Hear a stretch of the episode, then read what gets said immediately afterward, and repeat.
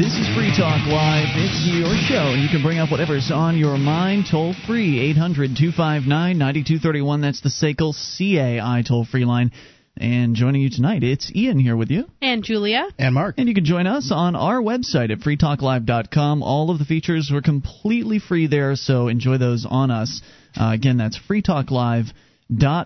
Actually, uh, tonight we are testing out a brand new feature. Well, it's a newer, different version of an old feature. We've had a webcam uh, that's been online for a long time, and it was with a, a company called Stickam as our provider, our service provider. And tonight we are testing out a UStream provided webcam tonight. Uh, a lot of people had complained about the Stickam cam over time as it, it was kind of buggy and admittedly behind the scenes it was a little on the clunky side to get it going. It seems like UStream has uh, really got something nice going on and so while Stickam has treated us well over uh, the years, they've featured us on the front page of their website, and we're obviously going to be missing out on those views, those viewers there. Uh, UStream had approached me years ago asking for Free Talk Live to come on board, and you know, I looked at it back then, and back then I wasn't very serious about webcams at all, and now I definitely am willing to, you know, spend the bandwidth necessary to have a, a nice webcam. And it seems like UStream service is just a, a cut above. Uh, it seems more stable. It seems a little bit better. Uh, so what we're doing right now is we're running the Liberty Radio Network 24/7 audio over the UStream channel, which would have been near impossible with Stickam because it just crashes. Stickam crashed so many times. Hmm. Um, so we're going to get to our guests here in just a moment, but I want to give folks an update on this. Cam.freetalklive.com is how you get to see the brand new cam. The chat room is now open to the public. Uh, because that's just the way UStream is set up. It's not one of those uh, stick. It's not like Stickam where you've got the friends. You have to send a friend request and get approved before you can get into the chat room. It's just there is no friend requesting with UStream. It's just a channel with the chat room attached to it, so anybody can get in there. Dear God, are you kidding? I'm thinking about what we're going to do though for the amplifiers because they did. I'm sure they enjoyed their amp only chat room, their exclusive chat room. So I'm thinking about maybe starting up uh, an amp only IRC server. Remember, Mark, how we used to have a Free Talk Live IRC server way back in the day? Was it our the own chat room that little we used chat to have? server? Well, yeah, but it was open to the public, and that was problematic. So what we what what I'm thinking of doing is just having a an AMP only IRC server and only giving the uh, Free Talk Live amplifiers access to it. I didn't have enough time to get that set up this afternoon as I was making all the cam changes. So to the amplifiers for tonight and until further notice, uh, bear with us. Uh, please uh, be patient, uh, patient as we continue here with uh, some minor changes. Again, cam.freetalklive.com to see the brand new webcam and hop into the at this time uh, the public. I I guess the the cam chat room is always going to be public at this point with UStream, is providing we stay with UStream. I could always switch back to Stickam if I want to. Um, so the this cam chat room will always be open to the public, but I think in addition to that, we'll have a special private chat server just for our amplifiers when I get a chance to uh, get that set up, which will be soon, sooner rather than later. Uh, all right, so let's go to our guests that are on the line. Uh, they were in jail at this time yesterday. Pete and or Jason. I'm not sure which one we have first. Hello. Hey, what's up, guys? Uh, this is Pete and Jason with you. Oh, you are both on the line. Okay, very good. Hey. Well, welcome back to Free Talk Live, gents. Uh, just to bring our listeners up to speed, why don't you uh, recap briefly what the Motorhome Diaries project uh, is? Right, there's uh, myself, Pete Eyre, Jason Talley, and Adam Miller. We're driving around the uh, country, popping into Canada, Mexico, but driving around the country for a year searching for freedom. So we're meeting with liberty-oriented people uh, and interviewing and, and sharing stories of folks that are uh, pushing back against state aggression, that are advancing the freedom movement in their own spheres. And and when did you guys uh, k- kick this off? Was it is it two months now? It seems like it's been a little while. Yeah, almost two months. It's about six, about seven weeks.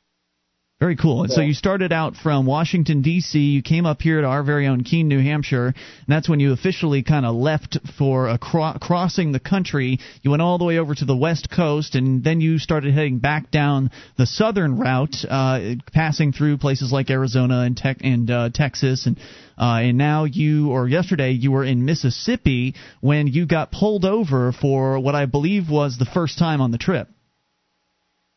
Yeah, that's right. We uh, we were driving from New Orleans where we had to meet up the night before, which was really great. And we are going to have breakfast in Meridian with some folks, and then go to Nashville we're going to pick up our friend Allison Gibbs and have a meet up there.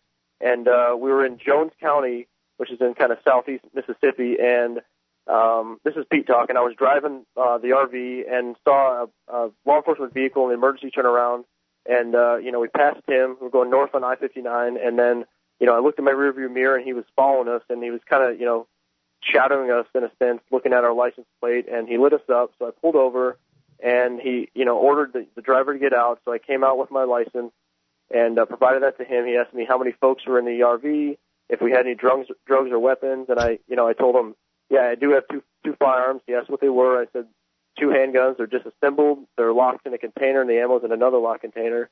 So then he uh, he said, all right. He advised me to stand there. He called for some backup, and then he advised the other occupants to come out. So Adam Miller came out uh, with a video camera recording, and uh, you know the officer asked him, you know, are you recording? And, and Adam said he was, and you know it didn't seem like he had a problem with that. He advised Adam to stand in the back of his squad car so he could keep an eye on both of us. And then he advised a third person to come out of the RV, which was Jason Talley.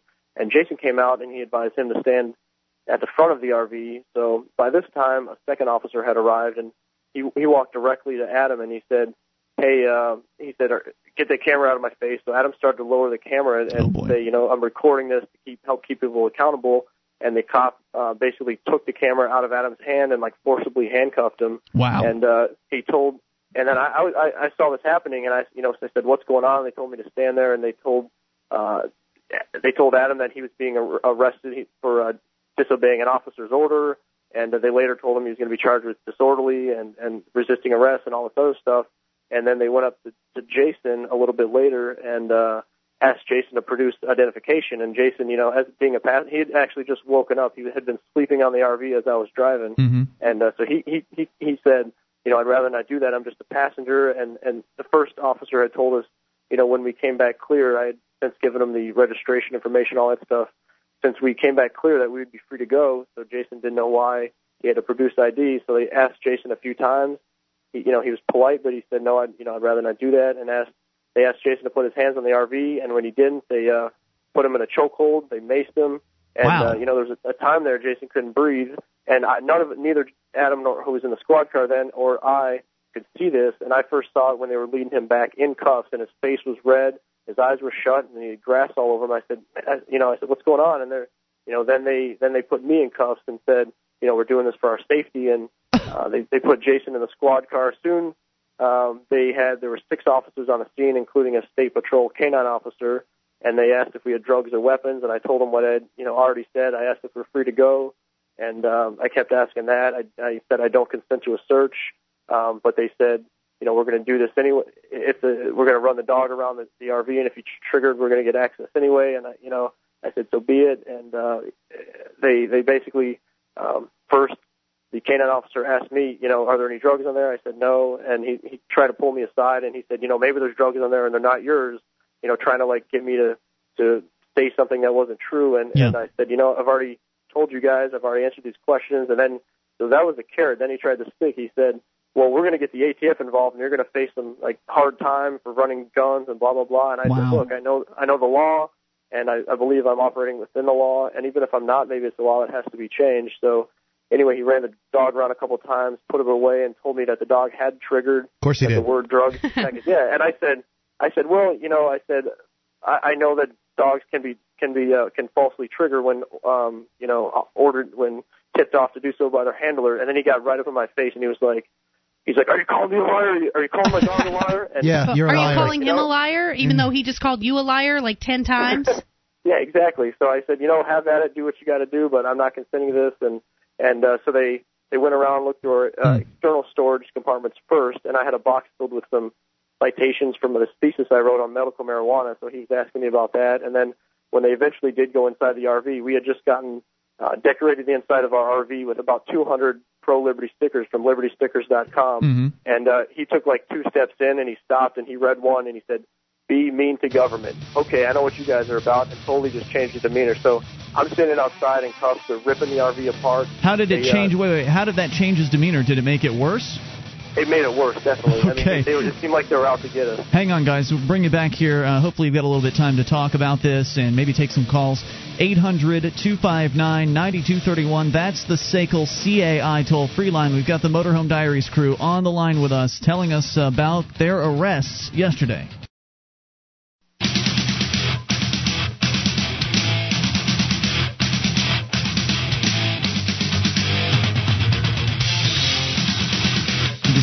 Talk Live, you can take control of the airwaves. Toll free at 800 259 9231. That's the SACL CAI toll free line. And joining you tonight, it's Ian here with you. And Julia. And Mark. You can join us on our website at freetalklive.com. All of the features are totally free, so enjoy those on us. Again, that is freetalklive.com.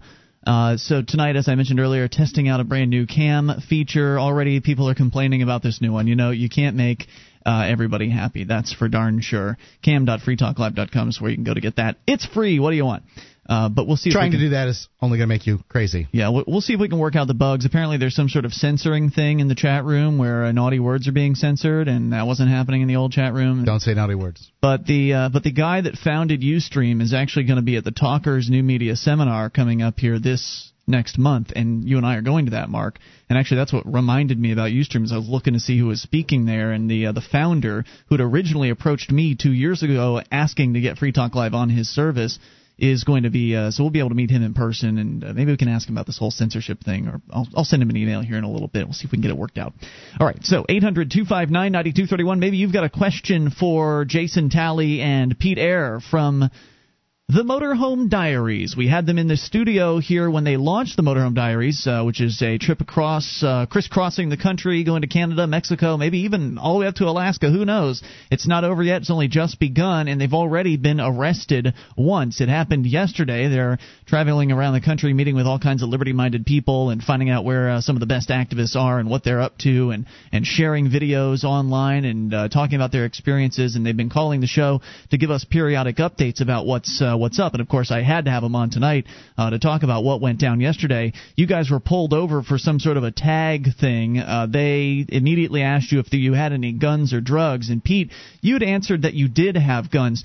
Looking back, hindsight being 2020, it's hard to do these things when uh, when you're in person with the cops because they are intimidating uh, a group of intimidating guys. But do you feel like you gave them too much information? Do you feel like you should have maybe uh, kept your mouth shut on that, or would that not have helped you at all?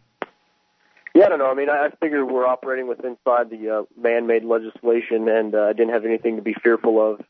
But uh, wait, you figured you were operating, or you knew I, you were? I, I knew I was operating within the the you know the man-made legislation that uh, bureaucrats have passed. So, uh, and I knew we weren't harming anybody's rights, so I wasn't really afraid that uh, the information that I had disclosed would get us into trouble. But they did end up charging you with a with a gun crime, right? Uh, transporting a firearm across state borders. Yeah, um, actually, there are no gun charges. The charges that we have are are ridiculous. Uh, they they got rid of all the charges except each of us have one. Oh, really? Um, I supposedly was. Uh, uh, sorry, yeah, this is Jason. Yeah. So I was supposedly resisting arrest, and I guess by resisting they mean that I, I, I wouldn't uh, comply with putting my hands on a vehicle, and I stood there and uh, got pepper sprayed and uh, tackled. So that Wow. that in uh, that in Jones County, uh, Mississippi, is is called resisting arrest. Um, Adam was. Um, So it's not like you pulled a. Sam and went limp or something like that. Um, I just, I no, I, I mean, No. I stood there. Yeah. I was there were two cops to my left and my right, and uh, so they they kept ordering. Then they unsnapped the uh, pepper spray and uh, uh, sprayed me good, and then uh, uh, choked me. I couldn't breathe uh, for for uh, uh, what seemed like an eternity uh, as I was uh, tackled on the ground and then and then handcuffed. So Now, uh, at what point did they demand ID from you and you didn't give it up? Was it before they pepper sprayed you? Oh yes, yeah. They they uh, asked me for my identification on uh, on, on several occasions, uh, and then and I, I politely declined each time. Uh, just like Pete said, I was I was a passenger. I mean, I don't. You weren't driving. I'm not I'm, I'm not in the business of uh, giving people my identification um, uh, just for the heck of it. It's my But, understanding uh, that there is no requirement for passengers to uh, give up identification, but then again, I'm no lawyer, so I'm not sure. Right. Well, I, I'm not sure either, but if there is a requirement, um, I don't I don't think that would have changed my position one bit. I mean, Yeah.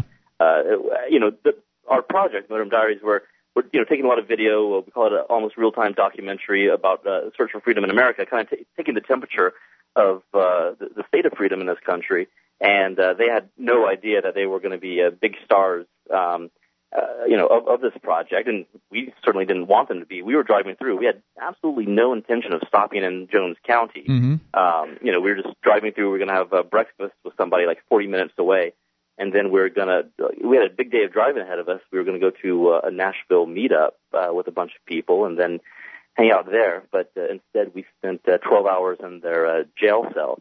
Uh, but if I Wow. if I could tell you, um, so the, the, we were pulled over. We were told because of the tag issue. The New Mhm. Hampshire tag is a temporary tag because we just bought this motorhome. It's uh, it's totally legal, but the uh, the cop pulled us over because they don't issue paper tags in Mississippi. All right, I'll, I'll give him the benefit of the doubt. Fair enough, whatever. Um, but as he was talking to me, demanding my ID, I asked him. I said, uh, you know, but you found out that our vehicle was legal, right? He's like, right. Your your vehicle is legal. So at that point, uh, you know, I'm I'm just wondering if we should be free to go, and then why I need to turn over my identification. Uh, you know, um, hmm but also uh, we had just tremendous support. I mean, and, and thanks to you, by the way, uh, for posting on Free Keene and uh, carrying on our proud tradition of um, you know being on your radio show and and launching it on your show. Um, we haven't even posted anything on our blog. We've just been so busy Sure. um, get, getting our RV out of the um, the storage facility. Well, I was But- but- disappointed to hear that uh, apparently the cops had deleted the video footage that Adam had originally recorded of, of his arrest. I figured that they would do that. Qu- Well- quick question: I'd sent you, uh, I'd, I'd called you today after an email came through from one of our listeners offering. Uh, I guess he's an expert at undeleting data. And did you get that information? We did. We uh, well, we, we received, uh, gosh, probably about uh, ten people after I, I sent that out on my Twitter account. Uh, like ten people said that do not give up, do, do not touch your do not touch your camera right now. Right. But uh, you should be able to recover that video. So uh, yeah, um, we were told that we would not get the camera back until our court date. Uh, but then we find it as we're looking around the wreckage of our RV because it was What? Oh, they tore the RV apart. uh, I'm, sorry. The, the the interior was was trashed. They Um, didn't. Uh, th- th- they didn't. I guess no. I wasn't. I didn't think that your RV was trashed. I was uh, saying I was so shocked that they left the camera in there. They didn't uh, confiscate that. No, no, no. They ca- they ripped it out of Adam's hand, Right. and then they put it im- immediately in the uh, patrol car um, when when they uh, handcuffed Adam. But then all of a sudden we find it in our RV, so they gave it back to us minus the five minute video that uh, Adam shot. This is the reason, you know, uh, supposedly why Adam was arrested. Now, quick, Um, quick technical question: The camera, it was what uh, what media was the video recorded on? A lot, a lot of older cameras are DV tape, but newer ones are hard drive and flash. It's a hard drive. So we're- Perfect. yeah, exactly. So we should we should be able to recover this information. I'm getting ready to send the uh, the, the sheriff, Sheriff Hodge of Jones County, uh, an email CCing the Attorney General or whoever they think is important in Mississippi and saying, do not delete the um, the dash cams on these cruisers hmm because uh, we, we we need that evidence to, to show that we were in the right and that uh, these cops were uh, uh, very aggressive. Well, you know those things malfunction all the time, right, Jason? Oh yeah, very convenient, right? They have to And- be and- some of the most malfunctioning pieces of equipment in the in the entire United States. Well- is these these cameras in the cops' uh, vehicles because it's funny. cameras. They only work when it's beneficial to Sure. the, uh, the the state enforcers. Hey guys, do you have time to continue this discussion maybe throughout the hour if we get enough? Uh, you know, if we if it keeps going. We have plenty to talk about, absolutely. Okay, perfect. Hang on. We're going to bring back Jason and Pete uh, from the Motorhome Diaries. MotorhomeDiaries.com is their website. I don't think we gave that out before. MotorhomeDiaries.com. They haven't posted any updates since they've been released for ja- uh, from jail, but you can bet those are coming. More on the way. It's Free Talk Live. Are you moving to New Hampshire for the Free State Project? Maybe you are already here and need to find a place to call your own. Mark Warden, the Porcupine Realtor, will help you find the perfect property. Do you want a home with 50 acres of land? How about an income producing building? Perhaps a cabin on a lake or a condo in an urban area. Invest in liberty and property. Contact Mark Warden, Porcupine Realtor. See his banner ad at freetalklive.com.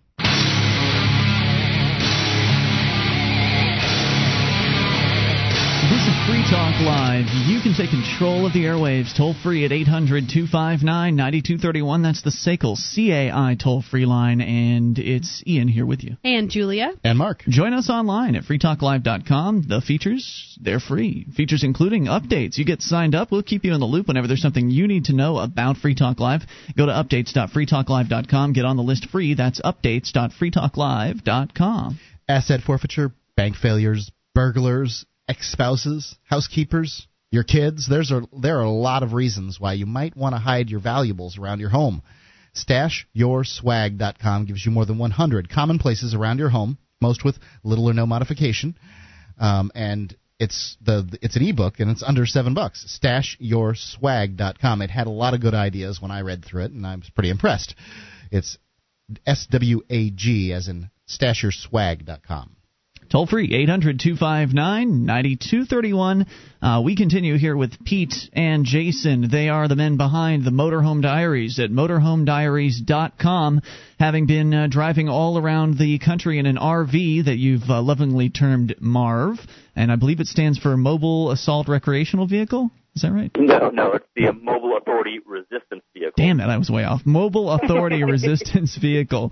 So you've been driving around in Marv. You picked up a guy named Adam uh, early on in your trip, and so there have been the three of you uh, driving here, here and there, and meeting all kinds of liberty-minded people, uh, recording videos, posting them to YouTube and your blog at motorhomediaries.com, and uh, you're going to continue doing this probably for the, at least the whole rest of this year, and maybe the you know first couple months of uh, of next year until you finally return to New Hampshire. And I I kind of knew that this was going to happen. I think you guys probably did as well. Uh, that eventually you were going to encounter the police in a very not so nice way, and that's what happened yesterday morning around uh, 10 o'clock. I think it was Central Time uh, when that uh, when that went down. They decided to arrest you on a variety of charges, including disorderly conduct, disobeying an officer, possession of a beer in a dry county. Uh, they locked you up. You're saying that now most of the charges have been dropped with the exception of disorderlies. Is that correct? Um, well, I mean, my resisting arrest and Pete uh, has a, a, a charge for uh, possessing a beer and supposedly a dry county, but we're getting mixed messages on that. And um, and Pete doesn't even drink beer, by the way. And, and I bought the beer, but they had to have something to charge him with because they handcuffed him and they kept him in um, in a cage for 12 hours. Oh, I see. So it was kind of after the fact that they decided to charge him with the possession of a beer. Well, they told us a bunch of things that they were going to charge us with, and uh, when we signed our paperwork to get out of there, um, that's the only charge that Pete had. So let's continue the story here. They ta- uh, they didn't taser you, but they did pepper spray you, uh, and that was because you were refusing to give them identification, though you weren't the driver, so you shouldn't have to. Uh, nonetheless, right. they didn't care. They decided they were going to use violence upon you, and they ended up cuffing you all, taking you down to the uh, the county jail. Uh, do you have any sh- stories you want to share from your jail experience, or anything up up until that point that we've missed that you want to highlight? Well, uh, the, yeah, the jail experience uh, it, it was the first of its kind for me. Uh, but uh, you know, concrete floors. We were in there with uh, you, you know, like we're interviewing a lot of people, but uh, it gave us an opportunity to talk to some of the other people that were in the uh, the holding cell with us, and uh, you know, some, some very nice people. Mm-hmm. Um, and uh, you know, a few of them in were for like meth charges. A lot of like victimless criminals that were in there, and and these this jail was just uh, full of people with with those type of stories. Um, it, my my heart really goes out to them. So in, in a way, and in a few ways, it was a you know a positive experience because I was able to uh, to, to meet these people when I, I never would have before. That's how I felt after I had um, spent a weekend in the jail here, the same jail that our friend Sam is currently sitting in and has been there for uh, for over four weeks now.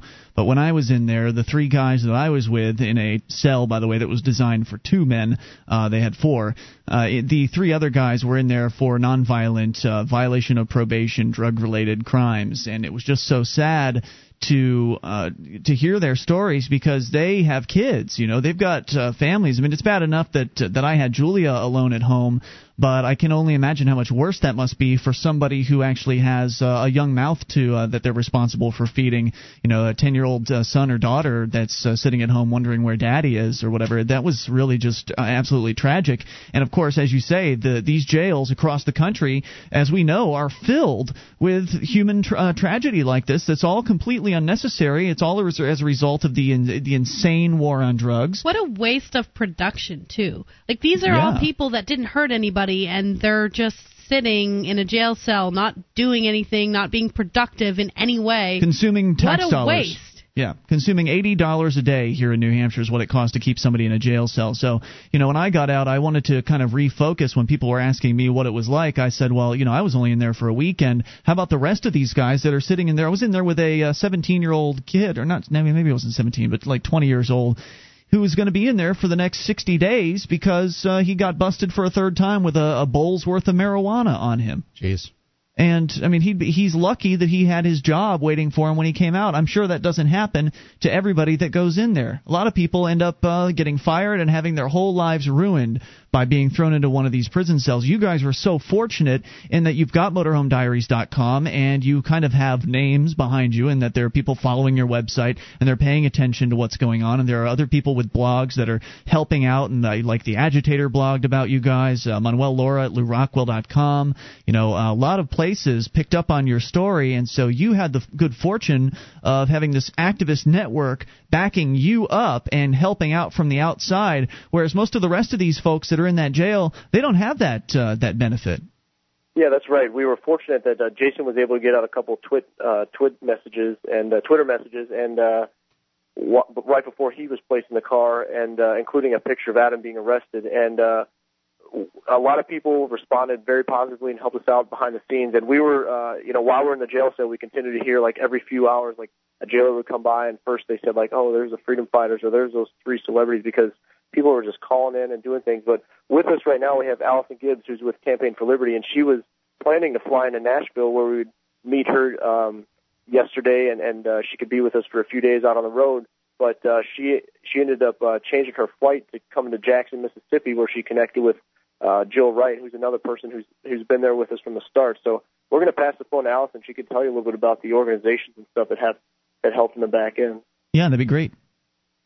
Allison, yeah, are you there? Um, yeah, I'm right here. Hi, welcome to Free Talk Live. You're on with Ian, Julia, and Mark, and uh, you are from the Campaign for Liberty.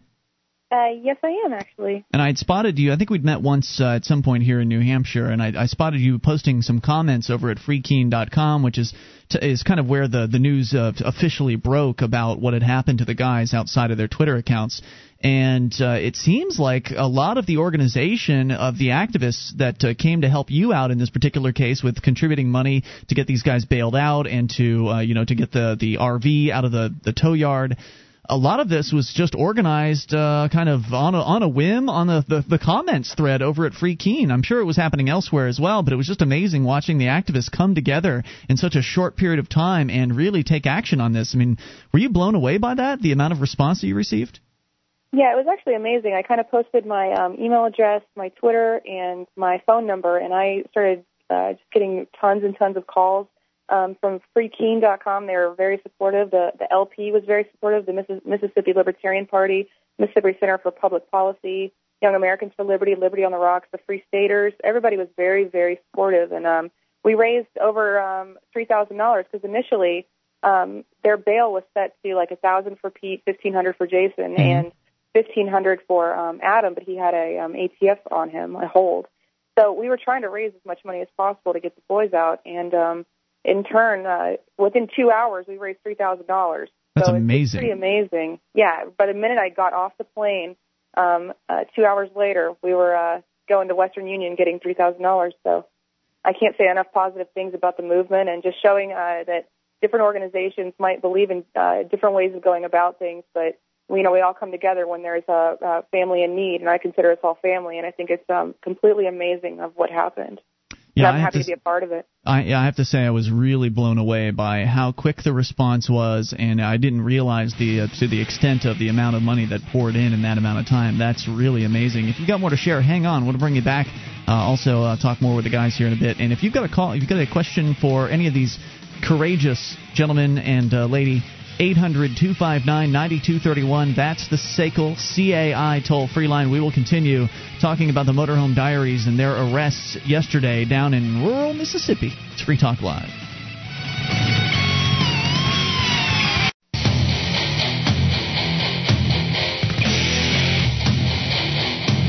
This is Free Talk Live. You can bring up anything. Just dial toll free to 1 800 259 9231. That's the SACL CAI toll free line. It is Ian here with you. And Julia. And Mark. You can join us on our website at freetalklive.com. All of the features are completely free, so enjoy those on us. Again, that's freetalklive.com. And if you enjoy this show and you want to help support Free Talk Live, you can become an amplifier for as little as three bucks a month. We take that money in, reinvest it into the show, and help get more uh, radio stations on board with Free Talk Live, bring more internet listeners uh, onto the show, and uh, help expose more new people to the message of freedom. So if that's valuable to you and you want to get perks like access to the AMP only call in lines, go to amp.freetalklive Com. As we go back to the Motorhome Diaries, uh, perhaps Allison uh, Gibbs is with us from the Campaign for Liberty. Not technically a part of the Motorhome Diaries, but uh, certainly has played an integral role over the last 24 hours. Allison, are you with us? Uh, yes, I am. So you had come down to meet up with Pete and Jason and Adam, who of course have been driving across the country, meeting with all all kinds of interesting liberty-minded people, and reporting on it at MotorhomeDiaries.com. You'd originally come down there to meet up with them for I'm not sure what the purpose was, but things changed after they got arrested yesterday, and you ended up coming down, move, uh, going to a different place, uh, collecting over three thousand dollars in contributions that you'd raised in two less than two hours time just by posting over, for instance, at the Free Keene forum, uh, not even on the forum, but the Free Keene comments thread on the initial uh, breaking story about the guys getting arrested. That's what I love about uh, you know liberty-minded people, libertarians, uh, you know, voluntarists. They walk the walk. You know, they they do not mind putting the money uh, where their mouth is when it comes to things like this. Absolutely. So that's what you were kind of telling us about. You came down, you got the money, you went uh, to bail them out. What other parts of uh, your story do you want to share with our audience tonight? Um, no, I'm, I, I came. I was supposed to go into Nashville to be a fellow traveler with the boys and ride with them for about six days or so, um, and kind of go back down from uh, Nashville to Birmingham. Um, and when I hit Atlanta, my uh, the, the flight right before I was supposed to go to Nashville, I had to change flights. Yeah, and um, fly down because I figured if you know the boys are alone, they don't really know anybody down in Mississippi. And uh, luckily enough, we had a supporter down there, Jill Wright. She picked me up from the airport, and from there, we pretty much. Uh, tweeted the whole time. We had retweets. We had calls in. Um, uh, so many positive people. Uh, actually, um, a gentleman by the name of Winthrop, uh, Winthrop, I'm sorry, uh, actually uh, put me up for two nights to stay. Got me a hotel room. We had um, somebody people were offering places to stay and cars and and everything positive for me. Um, I couldn't say enough positive things or um, say how uh, happy that I am in the liberty movement and the people that we have surrounding us. It's, it's amazing what we can all do once we come together. You know, and, I was uh, looking at what had happened, and I thought uh, I've I've always been a, a major proponent of the Free State Project, and I still am. I still think it's our best chance for liberty in our lifetime. But boy, thank goodness not everybody has moved to New Hampshire at this point, uh, because if there weren't all of these great people across the country uh, that could have, because they could have been anywhere, they just happened to be in in Mississippi, and there happened to be somebody who was connected to one of these websites, whether it be Facebook or or Twitter or Freekeene.com, uh, that that found out about this and got in touch with you and was able to help out. People were offering houses to stay in. Uh, you might have had to dro- uh, drive a little while, but there were people that were in the at least the vicinity that were able to help out in a, in a number of different ways. And so, thank goodness we have the internet today. Of course, we know the Motorhome Diaries wouldn't even be happening if it weren't for the internet. This show wouldn't be happening if it weren't for the internet. Uh, the campaign for liberty wouldn't be happening uh, if it weren't for the internet. And so, all of this is is has been made possible. The fact that these guys were able to be rescued yesterday and got out of jail at 11 o'clock at night all possible because people are getting together online from across the country and around the world and and like you said Mark they're putting their money where their mouths are and they're doing what it takes to to help out in in situations like this. Hey Ian uh, and Mark can I just jump in and say that uh, you know we were very fortunate in this situation uh, because we do have you know a website and people who actually care about what we're up to. But what about all the people in prison that don't have that you know that kind of megaphone and that kind of support structure they just waste away in there. Yeah. And yeah. Uh, it, it, it, we met so many of them, and, and I, don't, I hate to go over this again, but, but most of them are just victimless crimes. Absolutely. And, uh, and and and that's the tragedy here. I mean, we were 12 hours sucked, um, but uh, you know we we got out uh, with thanks to uh, support from Allison and and Jill Wright and uh, you, uh, you know Free Talk Live and the, the folks in Keene and just just all these people. Um, but geez, there's just so many people that. Uh, are just have no you know have no voice. I, I absolutely agree with you, and I think that's one of the places that we can see some change here in New Hampshire. Uh, just recently, Dale from AnarchyInYourHead.com has been talking about starting a prisoner outreach program here in the Cheshire County area in in New Hampshire, and because we have so many activists here in New Hampshire that are concentrated this is becoming a, a, reality. Being able to do prisoner outreach is becoming much more tangible because we actually have enough activists to where a few of them can focus in on something like that. Whereas I don't think that's ever really happened, in the, at least in the, to my knowledge, in the history of the uh, the liberty movement, is uh, doing some sort of an outreach program. We've also been talking about printing up flyers. We were sitting in a courtroom the other day here in Keene. Uh, we were talking. It was sitting in a packed full courtroom with during the arraignment time and we're thinking, wow, we could be using this opportunity for outreach instead of just sitting here waiting for our friend to go up on uh, and have the arraignment. We could be get, handing out flyers. There's got to be solicitation and, rules in the, inside a courtroom. Well, we, we can do it downstairs, whatever, as people are coming into the courthouse. What, whatever we need to do, we can start reaching some of these people because we we have the concentration of activists to do it. And you guys are in Jones County, Mississippi. There wasn't anybody actually around, with the exception of maybe one or two people. So it's hard for just if if that's all you've got as far as your activist base in the area that you're at, that you're in, it's hard to get anything done. But if you've got a whole bunch of activists that are looking for things to do do, all it takes here in New Hampshire is for someone to say, okay, I'm going to start doing this, and people will jump on board. So I think you're going to start to see that change, at least here in New Hampshire first, and then maybe what we'll see happen is if we start coming up with you know brochures and things like that for people to reach out to these victims of the state uh, and and explain to them what liberty is all about and how they can uh, they can help themselves uh, by by taking this to trial and not not giving in and not pleading out and, and jury nullification and all the things that we have to share with them.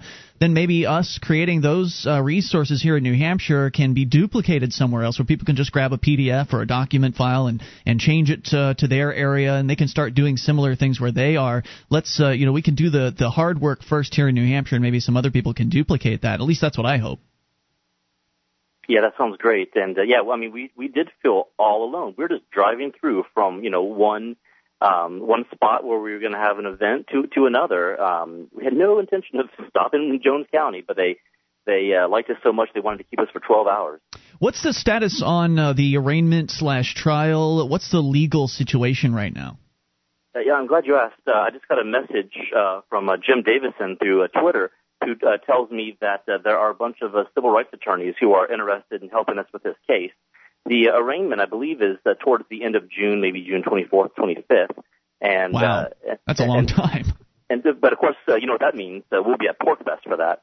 Oh my gosh! So, uh, so what are you so, going to do? Uh, well, we might get it rescheduled. Um, I, I don't like working uh, with this uh, this bogus court system uh, that they have. I mean, I, I've never subscribed to it, so I don't know. I have to follow the rules but we're all about education. So, um, you know, uh, if we if that's what the uh, the sheriff is going to respond to, right? The sheriff's up for reelection mm-hmm. in probably about three years or so, and so um, you know, if if his uh, department is under attack uh, and, and his his name is uh, justifiably um, you know, smeared because of the uh, the strong arm tactics that he allows his deputies to uh, take, then uh, we're yeah we're just going to do a, a massive education campaign within that county and uh, but yeah, there's just been so so much support. A lot of lawyers, a lot of people forwarding names of lawyers that we should use. So uh, well, I'm not a lawyer, but I do believe that in most cases you can actually bypass an arraignment by putting in you know, putting in your plea. And I, I realize you're like me. You didn't consent to this. This isn't your system. It's their system.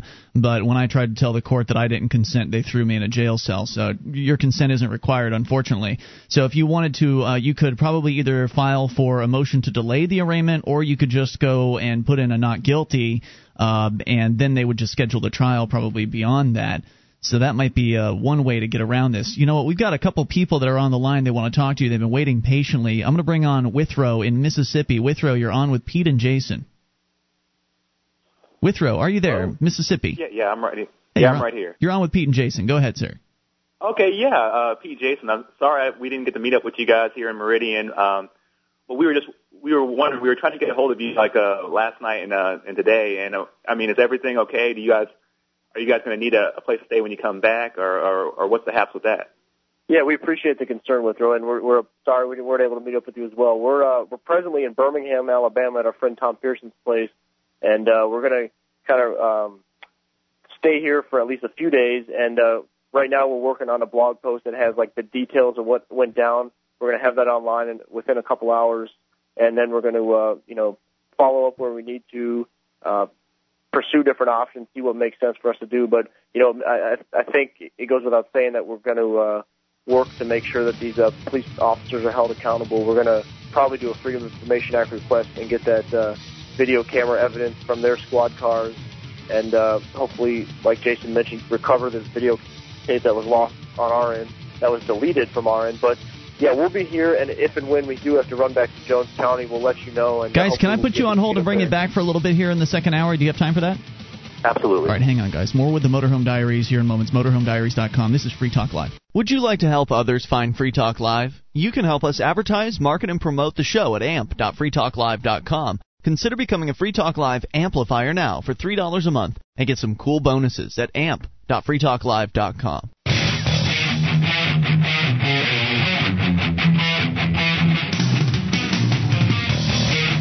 This is Free Talk Live. You can bring up whatever's on your mind. We are launching into hour number two of the program. Toll free number for you, 800 259 9231. That's the SACL CAI toll free line. And joining you tonight, it's Ian here with you. And Julia. And Mark. You can join us on our website at freetalklive.com. All of the features on the site, they're completely free, so enjoy those on us. Again, that's freetalklive.com. Spent the whole first hour talking with Jason and Pete from motorhomediaries.com, and I believe they are still with us. They've been driving across the country in an RV that they've uh, lovingly termed Marv, and they have been visiting with all kinds of liberty minded people, getting video, blogging, uh, tweeting, as it is called, uh, with Twitter and keeping people up to date on what they've been doing. And I think a number of people have been following them up until this point. And I think that uh, Jason and Pete, one of the uh, the bright sides of the fact that you were arrested yesterday, all three of you in the, you've also got Adam with you in the motorhome. You were all arrested. The RV was confiscated. Uh, you ended up getting bailed out. Uh, Allison Gibbs from the Campaign for Liberty flew down to help you guys out. Uh, people from all across the country and around the world chip, uh, chipped in over three thousand dollars in less than two hours' time to help get you out of jail. You were successfully uh, gotten out of jail. I think one of the benefits that's going to come out of this.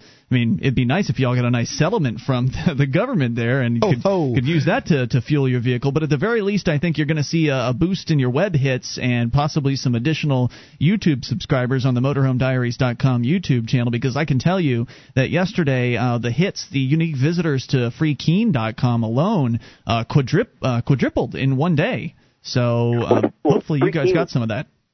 Freekeene was like the, uh, the the first and the primary source that people would go to. So uh, you know, once again, we really appreciate what you did.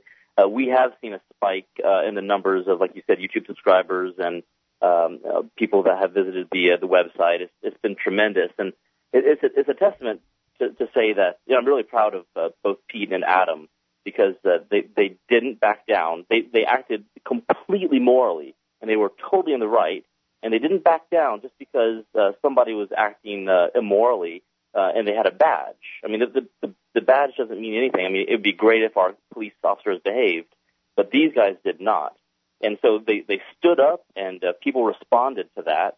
And um, you know, like the, the fundraising, and just the, I was overwhelmed by email messages of support, and uh, just everybody rallying around. So I I would encourage more people. You know, uh, don't be afraid of uh, of the government because the government's full of a lot of thugs, uh, to be frank, and um, just stand up for yourself. Absolutely. and something that we encourage here on this show. I think that if Sam were here tonight, he would encourage the same thing.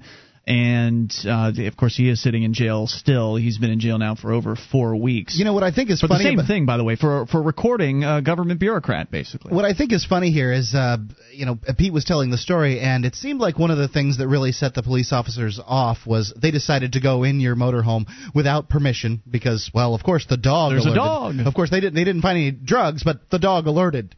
Um, which I'm I'm glad that they didn't find drugs, as it were. You know, just Mm, plant something. But they Yeah, got upset because they from saw. What's that? I said, kids, stay away from drugs. um, th- they got upset because they saw a bumper sticker that said something like, uh, you know, disobey the government or the, be mean to the government or something like that. Yeah. They went ahead and did exactly the thing that people that think that the government is too big, too intrusive, and too dangerous expected them to do. They abused their power and they threw innocent people in jail. Yeah, exactly. And then there, there are threats. Uh, this is Pete again. The threats to me, especially about involving the ATF and us being on an ATF hold while uh, in the jail. You know, we weren't allowed to, uh, to make a phone call for Mhm. uh, seven, eight hours, and they kept saying, "Oh, we'll get to it, we'll get to it," and never did. But then that we find out today when we picked up our RV that uh, the person at the uh, impound lot uh, had brought my firearms from the, the RV, which had just been left strewn in the RV, open and accessible to anybody. He had he had put them back in the container and locked them up and brought them inside his facility. And that was great to see, but I mean, it just shows these cops are saying, "Oh, these guns are so dangerous and so bad," and then they just leave them out in the open like that for anyone to grab. So Wow. Um, now you, you all said when you got the RV back, which by the way, how much did it cost to get the RV back? I thought it's going to be a little bit more than your average car to get out of the tow yard. Yeah, it cost five hundred dollars, and we were told that uh, what the state of Mississippi does is when the, the law enforcement calls for a tow, there's there's a, like a list of uh, wrecking crews in the area that that they just go down one by one, and then uh, there's set rates. And because uh, we had a large vehicle, they would have used, had to use a large wrecker. So Mhm. the set rate was uh, supposedly four four hundred dollars an hour. And the guy, you know, he he had to drive it first from the scene and then to a second location. Uh, and he said he dropped it off about eleven thirty in the morning, and then he got a call about five in the afternoon to come pick it back up. And during that time, it was to allow the the uh, sheriff's department and the ATF, if they came, we're not sure, to look over the RV and examine all the stuff. And so anyway, he drove it for more than the time, more than one hour, but he only they charged us for about one hour. How, Jeez, I can't. I can hardly believe that there's a good tow story out there. well, good Yeah, if well- uh, if you consider five hundred dollars good. I, I look one hour. uh, The, the guy, these people that work with the government as far as uh, tow truck drivers are usually the most ruthless, immoral jerks around. Yeah, I- I'm, I mean, uh, surprised. Yeah, I, I, I tend to agree. But let me just say to uh, all the law enforcement out there that's listening that uh, the um, the motorhome that we're driving, uh, Marv, has been heavily vetted by the Jones County Police Department and uh, Sheriff's Department. So there's no need to search us in the future. We are totally clean. Safe. hey, I've got more calls here. Let's talk to Daryl in South Carolina. Daryl, you're on with Pete and Jason from MotorhomeDiaries.com. Hey, Pete, Jason. Uh, first, want to say uh, congratulations on getting bailed out. Uh, and I'm actually writing an article. Uh, it will be put in the Mountaineer Jeffersonian, which is a newspaper up in uh, Morgantown, West Virginia. It's like the alternate college paper up there. Right. And I just want to make sure that I have all the facts, and I'm glad that you guys are posting on your blog everything that happened. That way I can sort of double check everything. Well, how can Uh, people get in touch with you guys? What's the best way for them to get in touch with you? For instance, I mean, as far as cl- checking facts and things like that, people that want to write articles or get you for an interview, uh, links through MotorhomeDiaries.com. Anything specific you want to give out? Yeah, that's that's definitely the case. Uh, Daryl, thanks for your interest, and we did see your email. We're just uh, right now we're like we said, um, figuring out where our priorities are and going from there. But uh, yeah, mail at motorhomediaries.com is the best place. If you go to motorhomediaries.com, there's a contacts tab. It has uh, different ways of contacting us. There's a phone number as well, which goes to a voicemail uh, through Google. But uh, yeah, it, once we get this uh, post up within the, uh, the next couple hours, if you have additional questions, feel free to hit us up, and we'll definitely uh, we'll definitely make time for you. Daryl, was there any question you wanted to ask right now? Just just one. Yeah, after the police officer saw your uh, anti-government bumper stickers uh, earlier on, you said that's when his demeanor changed. And unfortunately, my internet connection went out for like a minute and a half, so I missed hearing what happened immediately after that that Yeah, caused basically he- Pete yeah. arrested. Yeah, basically he read it out loud and then he he he, he said, "Oh."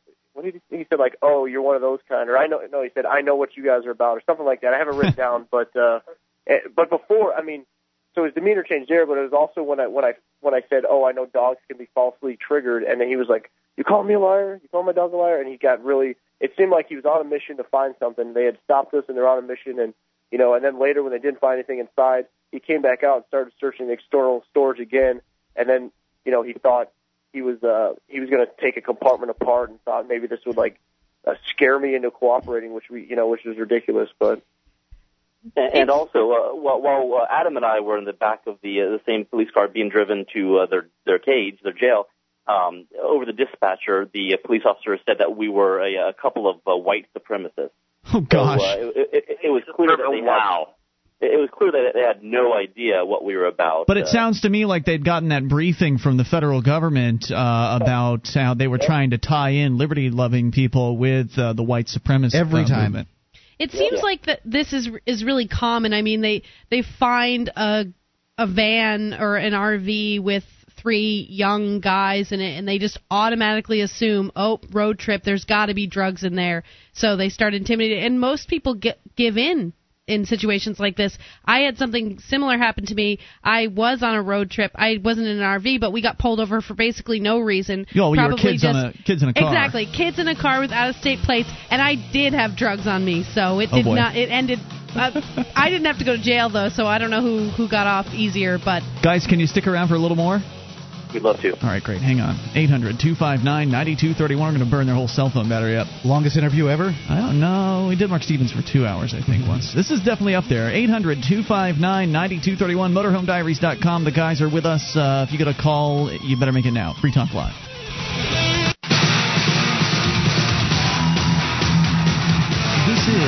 Talk Live. You can take control of the airwaves, bring up whatever's on your mind, though. If you've got a question for Pete and Jason for MotorHomeDiaries.com, your call will take preference at the moment because we've had them on since the beginning of the show, giving us all of the inside scoop on why and how and what happened when they were arrested yesterday morning uh, in rural Mississippi, held in a jail cell for uh, 12 full hours and finally let out later on after the activists, liberty activists from around the country, uh, got together and contri- came together quickly and g- gathered over $3,000, sent that to Allison Gibbs over the Campaign for Liberty. She came down, flew down to uh, to see you guys and, and help out. And so, I mean, uh, so many people came together, and it was such an amazing process to uh, to watch happen. And of course, now it's only just beginning, in that you know there's going to be a there's going to be a trial this summer, most likely, and you guys are going to uh, certainly not give in. You're not going to plea out. You're going to go after these guys uh, as much as you possibly can. And uh, so we've just been talking about that all night long, and of course, promoting MotorHomeDiaries.com is uh, the amazing experience it has been for you so far. And of course, all of us get to watch it from the outside as we read your blog posts and, and view your videos. And you did get some video footage of the police harassing and arresting Adam, one of the other guys there in the uh, the RV. Uh, but unfortunately, the cops gave you the camera back with the footage deleted. But what they don't know is how to is that we know people who can undelete footage uh, from hard drive cameras, and it happened to be a hard drive based camera. Hard drives and hard drive and flash based cameras are the easiest cameras, from what I understand, to undelete footage from. So one of our uh, listeners is going to meet up with you guys. He's in Tennessee right now, but I guess he's going to meet up somewhere with you and run his uh, tools on your your camera to try to recover this footage. So it there's a good chance, I would say uh, that that footage is going to be recovered. In which case, that who knows, that might be a viral video on YouTube. Rednecks being I, cut down like chaff before a sigh. well, yeah, you know, and I wanted to make it very clear to the arresting. Yeah, go ahead. Thanks. I wanted to make it very clear to the uh, the arresting officer, Officer Adkins of the Jones County Sheriff's Department, that what we're about, and that we are filming this documentary, and that we we do have that uh, that five minutes of video, and we are going to make him a YouTube star. and uh, so I, I guess he had to, uh, you know, decide, uh, you know, does, does he take his chances and uh, let these guys use that video, or is he like the um, the fastest moving government employee and uh, you know quickly uh, delete that video, um, not realizing that uh, yeah we have friends that can recover that. Apparently, let's continue with some phone calls here. People want to talk to you guys. Dan is on the line in New Jersey on the amp line. Dan, you're on with Jason and Pete from MotorHomeDiaries.com. Hey guys, Dan Patrick here. Hey Dan, we love you. Hey, uh, yeah, I had a question. Uh, some of the early information came out about your bail, um, and it was um, a thousand dollars for two of you and, and fifteen hundred um, for for another. Um, I guess for Jason or, or for Pete was fifteen hundred. And uh, I guess when all was said and done, it ended up being a lot less than that. Did, is there any information about what happened to those bail numbers or why it was reduced? Well, initially they give uh, they had a bunch of charges that they they rattle off, and then they they had to give us something for the uh, 12 hours that we spent in their cage. So um, you know we we walked out with like one charge apiece, and I guess that brought the number down. But these guys, I mean, you, you talk about mismanagement and just a, a clumsy police department. I don't know who these guys are that they give badges to in Jones County, but uh, it was just utter confusion the entire time. Exactly. Yeah, and so yeah, that, that's how it sounded. I mean, I, I called um, I called the police department myself to get some some direct information, and um, you know, I was I was put on hold for a long period of time and hung up and called back, and uh, you know, there was a lot of uh, passing me around. I was actually um, fairly lucky when I called the bureaucrats at the jail. Uh, they were pretty nice. Maybe it was because I called one of them early on, but when I talked to the captain, she was she was actually friendly and nice to me. So I mean, credit where credit's due. At least they they could have been nastier and meaner, I suppose. And and how were they treating you guys in general when you were actually on the inside? Yeah, this is Pete again. When I first uh, arrived for booking, uh, Jason and Adam had been already, they were sitting there already. They had showed up before me. They were sitting on a bench, and they led me into a room adjacent, but I was still able to see them about 15 feet away and converse with them. And Jason obviously was still in pain. His eyes were closed, and I asked him how he was doing. And he said, you know, he hadn't yet been op- able to open his eyes Mm. uh, from the pepper spray. And then one of the officers, um, you know, attempted to close the door between us, and someone else asked him what he was doing. He said, well, they're talking. And, and he said, and the second officer said, "Well, have you advised them not to talk?" And he said, "Well, I don't know." And then so anyway, they left left the door open. We were able to talk a little bit, but uh, th- Jason asked if he could go to the washroom, get get uh, his eyes taken care of, and they said, "Well, after you're booked." And then we sat there for a while, and then you know, after you're booked, after you're booked, finally they were, they let him up and they let him over to a sink, so he was able to wash out his eyes a little bit. But Wow. it was it was this long process, and we said, you know, can we make a phone call, let some people know what's going on? And uh, they said after you're booked, but they put us in a cell and they left us there, you know, with a lot of other people who were in this pretty pretty similar situations of uh of uh, victimless crimes, and uh, and we, you know, like I said, we I don't think we did anything wrong at all, but uh, but uh, so we we kept asking every every uh, correctional officer that walked by, like, could we use the phone? And uh, they said, oh, we'll get to that, and it took it took a good uh, seven hours to to let us finally get a phone call. That sounds like time, jail. we- That sounds like yeah, jail. we kept in this kept in this uh, this cold room. It was like it was this you know cinder block room, nine cinder blocks by ten cinder blocks, and it was like concrete floor. Just laying on the floor, and um, it, uh, you know pretty uncomfortable. But uh, you know I, I know a lot of people out there have it worse, and obviously like like we're very fortunate to have um, the people uh, in our networks that we do that that were able to come and help us out. So much appreciated. Yeah, and um, the the only other point I wanted to make, guys, is uh, I know you're going to be putting out a lot of content on your website and, and blogging and everything, but uh, you know if you can take a few minutes and just put together like a 500 or a thousand word uh, press release. And uh, you know, put it out to some of the local newspapers and stuff. You might be surprised uh, at who would pick it up, or even local uh, TV stations. Yeah, I appreciate that. Uh, you know, uh, Pete is uh, polishing up a post about uh, just a kind of a, a minute by minute detail of what happened. I'm working on a post about you know all the support that we received, and then we are definitely going to put out press releases, and especially in Jones County, get their local media know what uh, their sheriff and uh, and how his uh, deputies are kept kept off their leashes. Um, I I also want to mention that uh, I don't think we answered your question directly, Dan. You were asking about the uh, the, the fines. Uh, I walked out with a three hundred dollar fine, and I believe uh, Pete and Adam had about a two hundred dollar fine. And so, just for the record, that, Wait, wait, hold on. Point of point of information: Are those fines or bail amounts? Um, well, actually, they're gonna they're gonna turn into fines because if we don't show up for our court appearance, then they keep that money. So uh, they said, uh, you know, if you want to contest it, um, then you know you might get that money back. But uh, so those, So those, did- those are Did, did you Yeah, guys actually pay for your release at the time, or were you just given these fines and a, a future court date and allowed to walk? That's exactly what happened. Yeah. The the And so, latter. Uh, we we paid our fine uh, because we were out of state. Uh, they they made us pay everything up front, and uh, if we want that money back, then uh, it, we have to go to court. I uh, don't know, and Dan, thank you for the call tonight. I don't know if I would trust those bureaucrats. Um, you you definitely should consult, and I'm sure you're going to do this anyway. But just to, just to let people know that are listening, you never want to believe the bureaucrats when they tell you things, eh, unless you can get that, get that, get it in writing or get them, you know, recorded saying what they're saying. Uh, that way you can have some proof of it. Because if they're claiming that, oh, well, you just give us this money, we'll let you out, and then if you come and you can challenge it or not, you know, no big deal. Uh, we'll pay it. We'll pay it back if you win. Well, what if it turns out that if you don't show up, you get a failure to appear charge, and then the next time you drive through Mississippi, they uh, pick you up again on failure to appear, which is usually a, an even more serious uh, kind of a situation. That's a very real possibility. Uh, guys, if you can hang on, we're going to bring you back. Still got another call for you. 800 259 9231. Hopefully, more with MotorHomeDiaries.com's Pete and Jason here in moments. It's Free Talk Live. This program is brought to you by FreeKeene.com. FreeKeene.com features audio, video, and blogs chronicling the transition to a voluntary society. FreeKeene.com also has comments and discussion forums so you can be heard. FreeKeene.com. This is Free Talk Live. You can bring up anything if you dial toll free 1 800 259 9231. That number brought to you by SACL CAI. and that's 1 800 259 9231. You can join us on our website at freetalklive.com. We've got a lot of features, and they're all free, including live streams, broadband version of the show, dial up version, and even a webcam. Uh, as I mentioned, we are testing brand new webcam service uh, starting tonight. You can get all of that for free at listen.freetalklive.com. That's listen.freetalklive.com. Audible.com offers over 60,000 60, downloadable audiobooks, magazines, radio shows, all for your iPod or MP3 player. You can try them out by downloading a free audiobook at audiblepodcast.com slash FTL today. They've got all kinds of major authors over there. I, I, I would guess every major author over there. James Patterson, Mary Higgins Clark.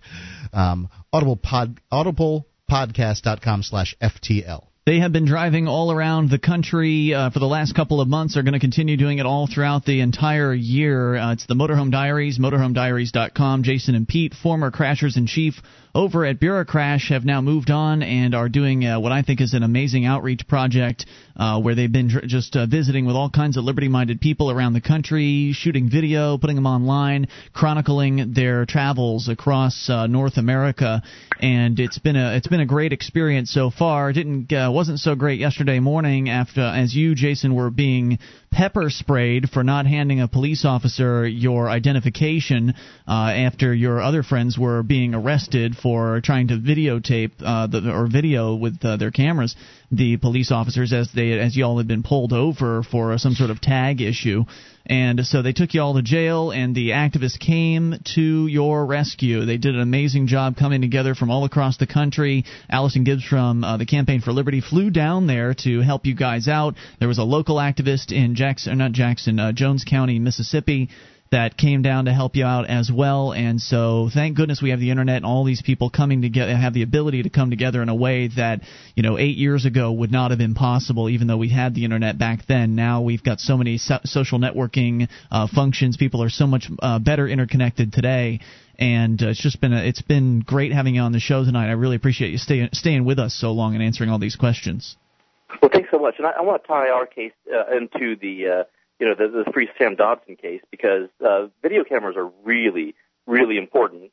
And uh, I mean, activists should should use that as their primary weapon. And uh, it, you know, Sam, uh, he's been in, in jail much longer than we have. It was only 12 days. So so imagine the hardship that he's going through. So I, I would hope anybody that's listening to uh, this radio show in support of uh, the Motorhome Diaries guys would support uh, Sam as well.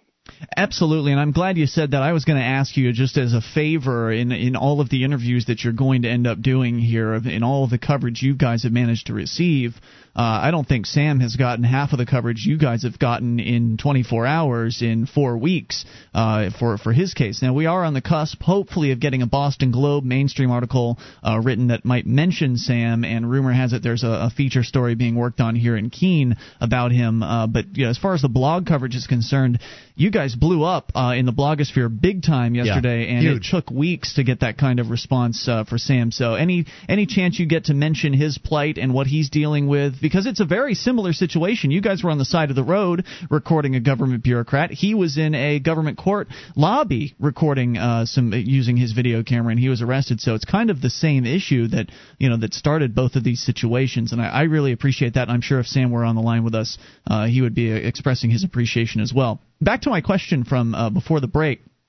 I was suggesting that if the the bureaucrats are telling you one thing about how oh well you've you, you've already paid the fine so if you don't show up for court we'll just keep the money no big deal uh, I just I don't trust a word that they say and I don't know if you've Well, consulted have you consulted with a lawyer about the the uh, veracity of that claim Uh, well, we signed paperwork that told us the fine and, and, and spelled out that uh, you know uh, if we don't go to court, then you know the, then they keep the money, but we see. can uh, we can get it back. So I mean, we did sign paperwork when we gave over that money. and you have copies of that of that paperwork Yeah, I, I sure do. Yeah. okay very good that's uh, that is good to know Those rednecks just want your money. Yes, they that's want all you to, it's They about. want to take your money and they want to send you on, and they're kind of happy that they got to squirt a little pepper spray in your eye and, Yep. and teach you city folks some lesson about law enforcement out here in rural Mississippi.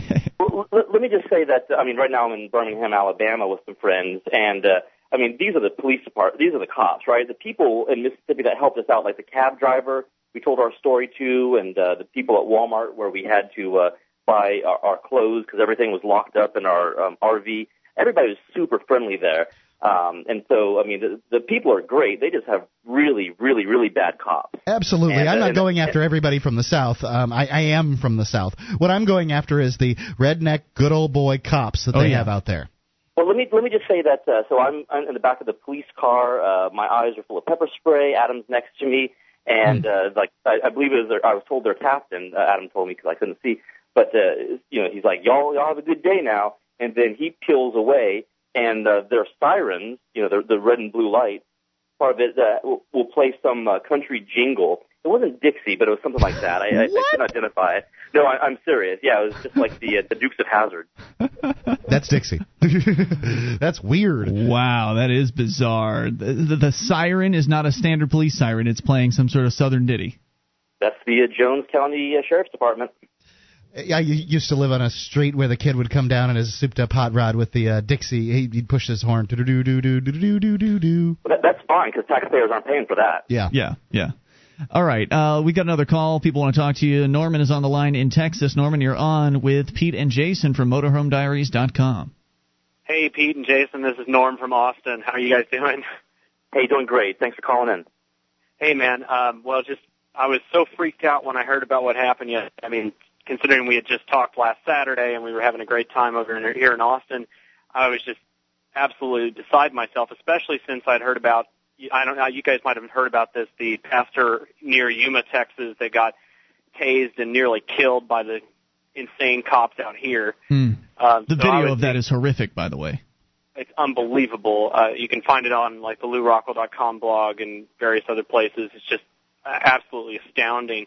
Um, and I, and actually, I was, I had t- uh, one question that has already been answered uh, over the course of you know the last few minutes. One question I had is that I had been hearing that they were arresting you for possession of an, of an alcoholic beverage in a dry county, but then I also heard that there are no dry counties in Mississippi. Is that is that true or is that just bogus? It, it's very confusing because yes, they did charge Pete with uh, having uh, you know a uh, a single Corona beer in the refrigerator, and Pete doesn't even drink beer, by the way. Uh, it wasn't even his. But uh, that's but they had to have some excuse to uh, justify why they locked him in a uh, in a cage for 12 hours.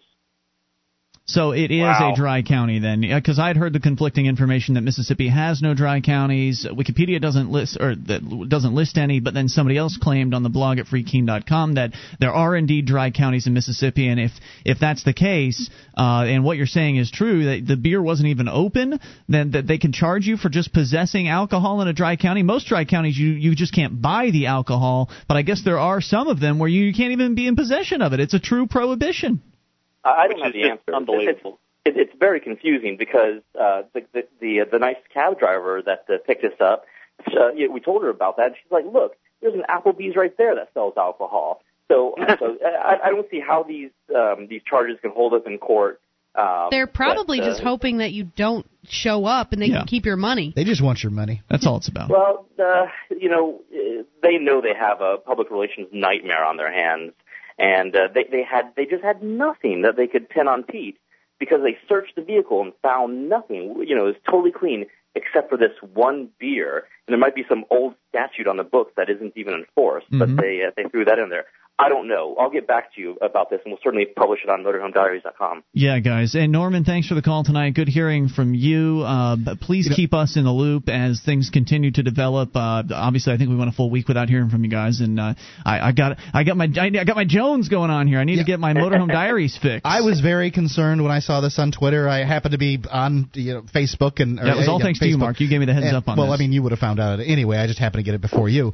I I was very concerned, and uh, just like the caller there, I know what happens when uh, people get go get thrown into. Pri- I saw Midnight Run. I know what happens when people get thrown into prison in third world areas, and God knows Jones County's one. Hey guys, uh, th- thanks so much for coming on the show tonight. I really appreciate you uh, taking the time out to share this with our listeners, and hopefully this was an exclusive interview, right? We got the first one, didn't we?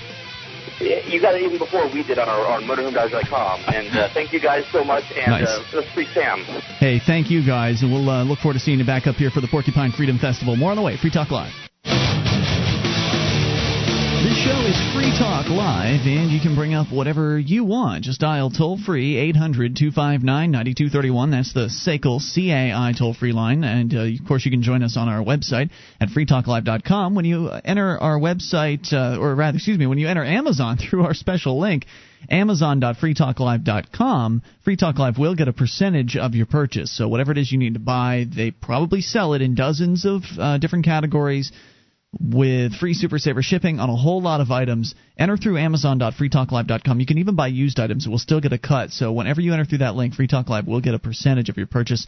That's Amazon.freetalklive.com. And if you're also looking to put some of your hard earned money towards some great liberty activists, head over to motorhomediaries.com and put some money in the gas tank of Jason, Pete, and Adam. We just talked to them for the first full hour and 45 minutes of the show about them being arrested yesterday on just nonsensical uh, disorderly conduct charges, which of course is the catch all favorite charge of the cops. If the cops decide they don't like you, but they can't find any other reason to arrest you, they will arrest you on disorderly conduct charges. And uh, I'd like to also re encourage activists out there to arm up with a video camera. Make sure that you've got a video camera, or at the very least, an audio recording device of some sort with you wherever it is you go, especially if you're going out to do some activism. Make a point of having these things with you.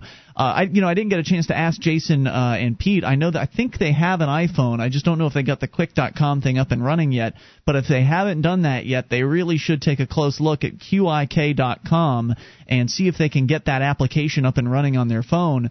Maybe they weren't around a cell tower when they had gotten pulled over in this rural area of Mississippi. It's rural areas usually have pretty good cell coverage because really? uh, they don't have a strict zoning laws.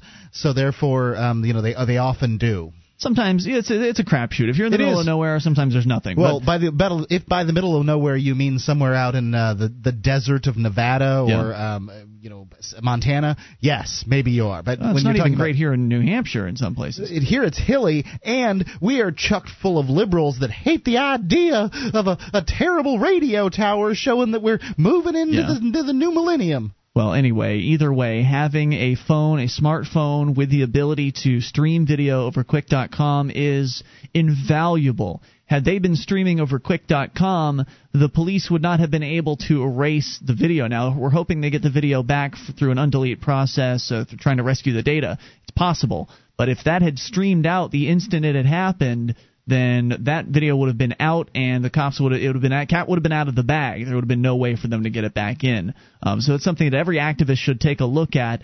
For me, I've got a smartphone, and it costs me forty extra dollars per month. Basically, it doubled my costs. Actually, yeah, about about doubled my costs. Went from like thirty five to seventy bucks plus taxes. It ends up being about eight, 80 bucks, seventy eight bucks a month to have unlimited data on my smartphone. That way, wherever I am, as long as I've got cell phone service, I can stream out video from my phone. And that's something that is going to, I think, change the tides between the activists and the police out there. It's going to give us an edge that we've never had before because it's good enough. It's good when you've got cameras and good when you've got audio recording devices, but it doesn't, I don't think, get any better than having the ability to literally broadcast to the internet as something is going down. So activists should consider getting themselves that kind of equipment especially if they're going to be out and about doing activism, but just in general to have with you, have a little voice recorder in your car or something like that, in the you know the uh, the the, the mid section of the car or the glove compartment or something to where you can you can have access to it at any time. You never know when you might end up needing something like that. So, also I want to uh, remind people that Jason and Pete had encouraged people to start saying no to these cops and to start disobeying and to start doing some non cooperation, and that's what they did. But when you look at the story and you see that Jason ended up getting pepper sprayed for not giving his identification and not, uh, you know, uh, not assisting them in their kidnapping process. So instead of putting his hands on the car and putting or putting them behind him, he made them do it for him. They ended up charging him with resisting arrest. So please understand that if you are going to do non-cooperation, there is a very good chance that you're going to go into a jail cell there is a chance you are going to encounter a rogue cop and that they're going to pepper spray you or or or possibly worse. Well, this is essentially what they're, they're not really even rogue. This is essentially This is what, what they're they taught do. to do. Yeah. You might get lucky and find a police officer, you know, an older cop on on on the beat who's uh, you know, sort of understands that they're peace officers or or somebody who doesn't take their their job as a law enforcement officer very seriously. But these people are of the opinion that if you lose control of a situation that you are a poor officer and you're going to die in the wrong situation. That's what they're told. They're told that losing control is not what they're supposed to do, so they they essentially have to arrest you if you refuse to comply with what they say and even if what they say is illegal. That's why they have that catch-all charge of mm-hmm. disorderly conduct because it's essentially made everything that a cop does that's illegal legal. Yep. So prepare for the worst and be ready for it. But hopefully you'll have activists that are willing to back you up. Hopefully you'll have video cameras that can stream out to the internet to where if they do arrest you, if they are abusive toward you, you have the evidence to document that and to put it online and to show people what these government gangsters are doing with their money. This is uh, we're all paying for this. Taxpayer dollars are going to enact this tyranny upon people, but the one way that people are going to really get it through their heads that this is not a free country is by being able to see these things happen. And if you've got activists backing you up and you've got a bunch of people with you, you're safer in situations like this. These guys were out in the middle of uh, you know the woods basically in rural Mississippi uh, with no streaming options and they were you know they're caught off guard as as a result of that. Here in New Hampshire, we've got the Porcupine 411, which is a great little cell phone service where if you've got a cell phone, you can dial the Pork 411 phone number, and in fact, Jason and Pete could do it if they if they had the number. Uh, you dial this number, as long as you've got cell phone service, you can stream out audio that as soon as you hang up the phone is distributed to hundreds of activists that are subscribing to that. So that's another way to get some uh, get some information out there. But you know, at this stage in the game, with the government being as tyrannical as it is, and we've all experienced it. Julia, you went to jail over uh, having a little bit of marijuana as you were traveling uh, the country at, at one point, as you mentioned earlier. Mark, you've been in prison uh, for for nine years. I went to jail over you know uh, not sitting fast enough in a courtroom. But the more attention we can bring to these atrocities, the better off we're going to be. The more people are going to wake up and get a clue that something needs to be done. And I think that what that something is, besides getting active and you know doing the political thing, which is again a better option here in New Hampshire than it is in a lot of places. I think that mass non-cooperation is the answer. I think that if enough people non-cooperate with the state, don't obey all of its demands. I'm not saying go out and do 100% non-cooperation, just a little bit, dabble in it here and there, see how it works out. If enough people were to start doing that, they would not be able to handle it.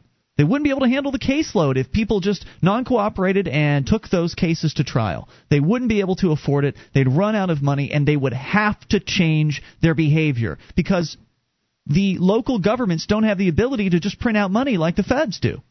So they have a very distinct budget, and if they go over that budget, they actually will run out of money, unlike the feds. The feds, they can just keep printing it, so you're pretty much screwed uh, when you're dealing with them but at least the local guys, you can bankrupt them. You can cash them out if you have enough people with the courage that Pete and Jason and Adam showed yesterday, the courage that Sam uh, showed a few weeks back.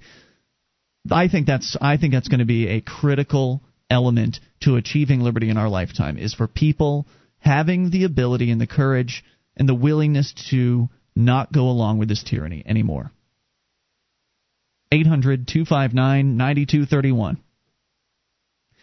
You can bring up anything here, uh, so we'll go to another story. WXYZ in Warren, Michigan, reporting that uh, relatives and friends of 16 year old Robert Mitchell are in search of answers. Their teenager was killed by a police taser as he ran Jeez. away from Warren officers.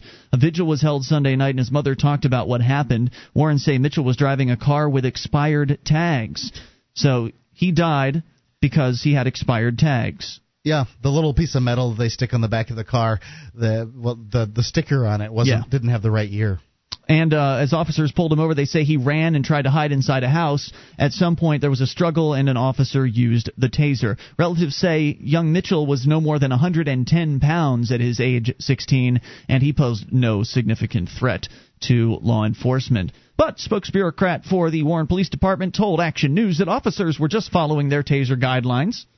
And I'm sure that they'll do an investigation. They'll find that they were by the book and everything's fine with Yeah, this they case. have. Is this the same taser guidelines that they use on seven-year-olds? Because I mean, you know, we we see stories like this all the time of officers using them on tiny little people. And well, just as a surprise here, the same as the taser was meant to replace the billy club. The same way the billy club hurts little people more than it hurts big mm. people, the taser hurts little people more than it hurts big people. And I, you know, I I must say the taser's a little cleaner than the billy club, but it still kills people. It still hurts people. Yep. And there was also another video that I saw today of somebody running from the cops with a helicopter shot of them, you know, classic helicopter shot of somebody being chased by the police. He lays down and gives up, submits himself basically, puts his arms out, legs out, lays down, and as the first cop comes up, he gives him a full speed kick to the head. Hour three's coming up. It's Free Talk Live. With your help, we can spread the message of liberty around the world. Consider becoming a Free Talk Live amplifier for just $3 a month now at amp.freetalklive.com. If you can't afford it, keep enjoying us for free. If you can spare the three, visit amp.freetalklive.com.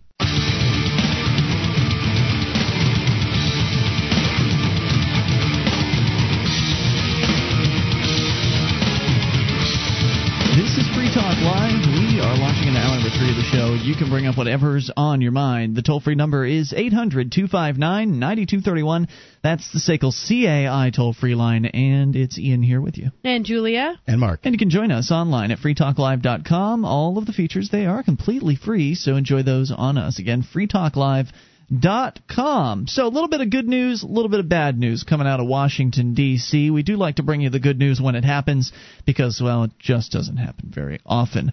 And I don't really even know how good this news is. I, I have to say I'm I'm somewhat skeptical, and so I'm gonna I'm gonna just read some of this story to you guys and see how uh, see what your response is here. So uh, I'm waiting with bated breath. so the story is from the Wall Street Journal, where the Obama administration's new drug czar says he wants to banish the idea that the U.S. is fighting a war on drugs. A move that would underscore a shift favoring treatment over incarceration in trying to reduce illicit drug use. In his first interview since being confirmed to head uh, to head the White House Office of National Drug Control Policy, Gil Karolowski said Wednesday the bellicose analogy was a barrier to dealing with the nation's drug issues. He says, regardless of how you try to explain to people that it's a war on drugs or a war on a product, people see a war as a war on them. And it is. Gee, because it is? It is indeed a war on uh, people. It's a war on our friends. It's a war on our family members who have chosen to make certain choices that some people might disagree with. Uh, and it's an, it's an outrageous war that results in last year alone 1.5 million Americans being arrested. Many of them ending up behind bars as a result of that. And and most of those arrests, like 80 plus percent, are for simple possession. Over 800,000 of those arrests are for marijuana. So it sounds like, you know, on the good side here that this Gil guy, Mr. Karolowski, He looks Kar- like a nice guy, by the way. Kara, excuse me, Kerlikowske, Kerlikowske. Mr. Kerlikowske is saying that uh, you know they don't want to keep having this. They, they, he sounds like he's saying that the war on drugs is a bad idea, but the I, that's time, not what I heard at all.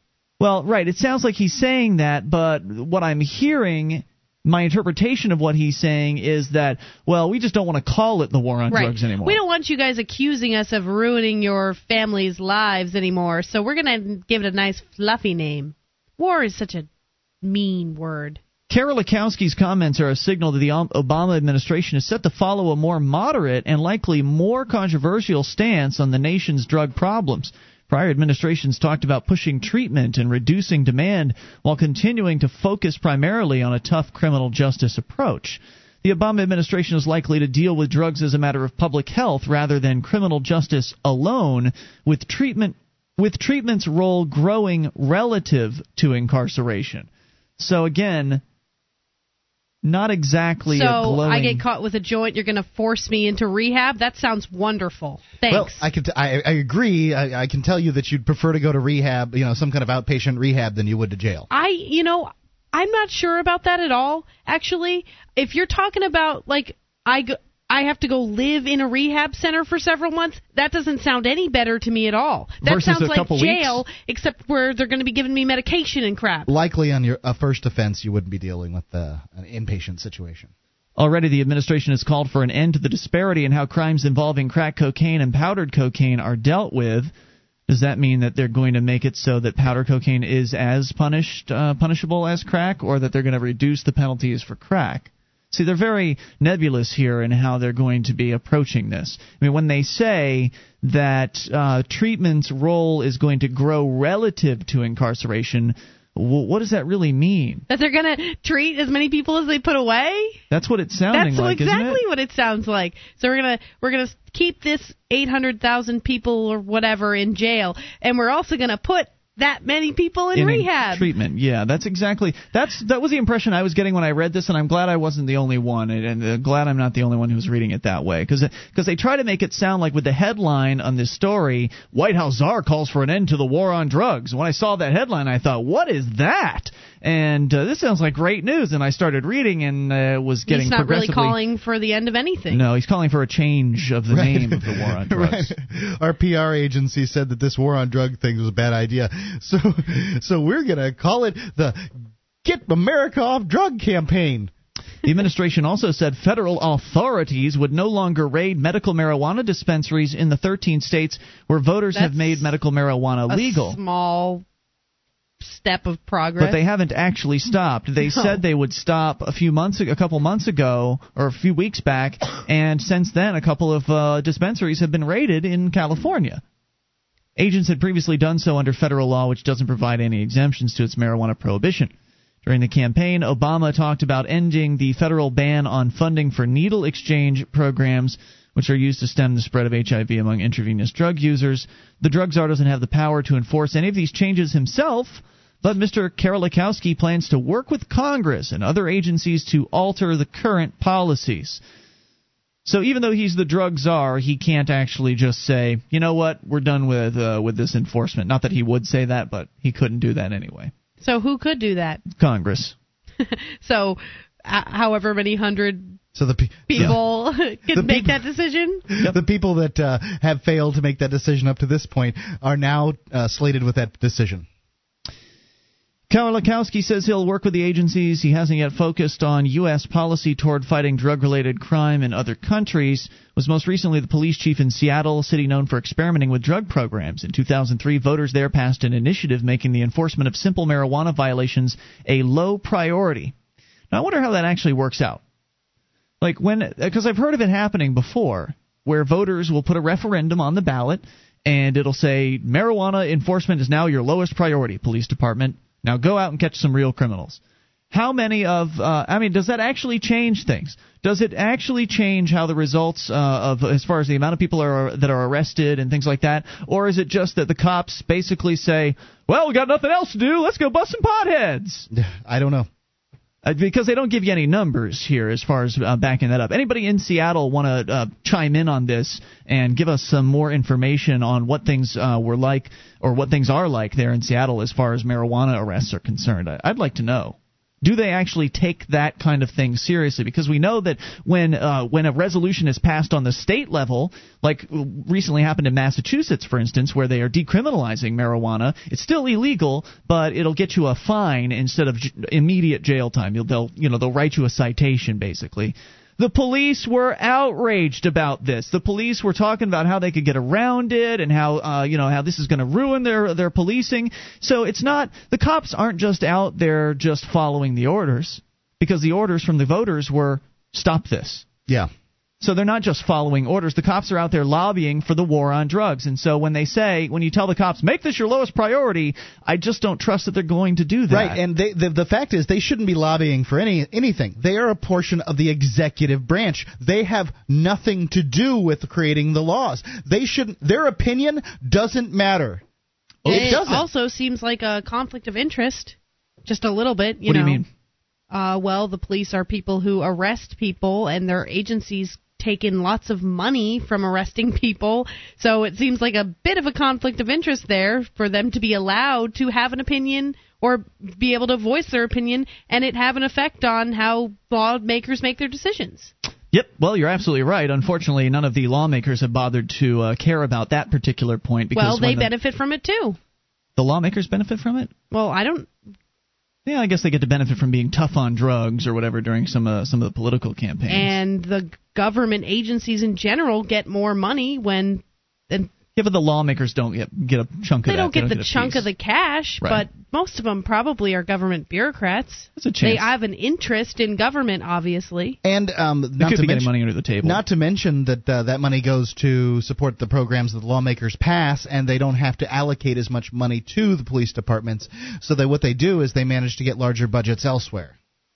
So the cops are always Johnny on the spot when it comes to lobbying to keep the war on drugs going, and for whatever reason, the people in the government, because there are other government people, I guess, is the primary reason, grant all kinds of credibility to the police. It doesn't matter what the rest of us little peons have to say about legalization or decriminalization. All the solid, uh, well researched, backed up points that we make are just uh, apparently pale in comparison to many of these politicians when they listen uh, they listen to these cops and they just believe everything the cops say.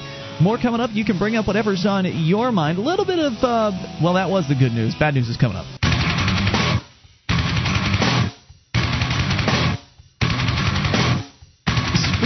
Live. You can bring up whatever's on your mind. Just dial toll free 800 259 9231. The SACL CAI toll free lines 1 800 259 9231. And it's Ian here with you. And Julia. And Mark. You can join us on our website at freetalklive.com. All of the features are free, so enjoy those on us. Again, that is freetalklive.com. And the features include the Shrine of Female Listeners, the dozens of ladies who've taken the time to send us their validated photo. Prove they listen to the show. Go to shrine.freetalklive.com. That's shrine.freetalklive.com. If you have a company that needs to try something new in the area of collections, SACL CAI does collections, early out billing, and they purchase charged off receivables. Most people didn't get into their line of work in order to do collections. Uh, SACL can do it for you. You can uh, give them a call. Their uh, telephone number is right on their website. You can go to their banner at freetalklive.com, and it'll take you right there. It's SACL CAI. They're the major sponsor of the show. All right, so this story that has the greatest title ever just continually gets worse and worse as you dig deeper into it. It's the Wall Street Journal. Title of the story is White House Czar Calls for an End to the War on Drugs. Well, as you dig into the first few paragraphs, you find out that well, he just wants to kind of change the, the way the, the war is perceived. He's frustrated by the fact that people in America perceive it as a war on people. Well, that's, of course, as Julia pointed out, exactly what it is. So I'm glad people are perceiving it correctly. Um, so he's going to try to change how people perceive the war on drugs. We'll call it something As he throws different. their children into prison. Yeah. Um, and so then you keep digging here, and he says that they are claiming that they are no longer going to raid mar- medical marijuana dispensaries, but they haven't actually stopped doing that yet. So I'll believe it when I see it. Uh, also, it says here the uh, the story that he used to be the police chief of Seattle. And in Seattle, they uh, apparently the voters passed a referendum saying that marijuana violation should be the lowest police priority. Now, I still haven't heard from anybody as to whether that actually ended up changing anything about how the police enforce the drug laws. But it's important to point out that old Mr. Kerlikowske, the new drug czar, opposed the city's 2003 initiative on police priorities. So they try to paint him as this progressive kind of, mm. uh, you know, uh, progressive-minded police officer. He didn't have anything to do with that thing being passed. He opposed the the medical mar or not medical marijuana, but the medical de- or the marijuana decrim there. And his officers, however, say drug enforcement, especially for pot crimes, did take a back seat. According to president of the Seattle Police Officers Guild, one result was an open air drug market in the downtown business district. Uh, he said the uh, sergeant said an average rank and file officer is saying he can't control two blocks of Seattle. How's he going to control the nation? Well, how did John Walters control the nation? The, his predecessor. How did people in prison? How did the other guy, Barry McCaffrey, control the na- nation? The other drug czar that uh, was during the Clinton administration. You can't control drugs. It's not possible. The black market, supply and demand. It doesn't matter how much, how, how many people you throw in prison. There's always going to be a demand for the product in the marketplace, and as long as there's a demand, there will be a supply. And I don't care if you lock up every single drug user. The demand is not going to go away. If anything, you put a bunch of drug users in jail, they're going to want more drugs. because then they don't really have anything left to live for. And I'm not saying everybody's a drug. Everybody that's a drug user is an abuser. There are lots of responsible uh, drug users out there. In fact, I would say most of the people that are getting arrested for drugs are probably responsible drug users with jobs and uh, and things they have to do, bills they have to pay. Kerlikowske uh, opposed the initiative. Uh, senator Tom Coburn, the lone senator to vote against Kerlikowske, was concerned about the permissive attitude toward marijuana enforcement. Others say they're pleased by the way the Seattle police balanced the available options ACLU spokesperson, spokesperson in Washington state said that I think he believes there's a place for using the criminal sanctions to address the drug abuse problem, but he's more open to giving a hard look to solutions that look at the demand side of the equation. So they want to give a hard look at those options, which, as you were saying, uh, means forcing people into treatment centers. Which sounds exactly like jail to me.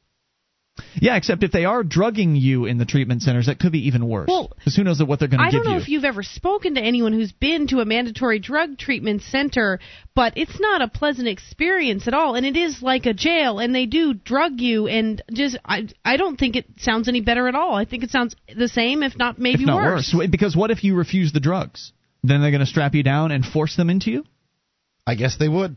Yes, they would. That's really scary. And of course, they're going to try to pass this off as being all, um, oh, we're we're public health minded. We just want to help your health. That's all. Well, my health is fine. Thanks very much. I can make my own decisions for myself. I'm a big boy. I can decide what kind of chemicals I want to put into my body. And so can you.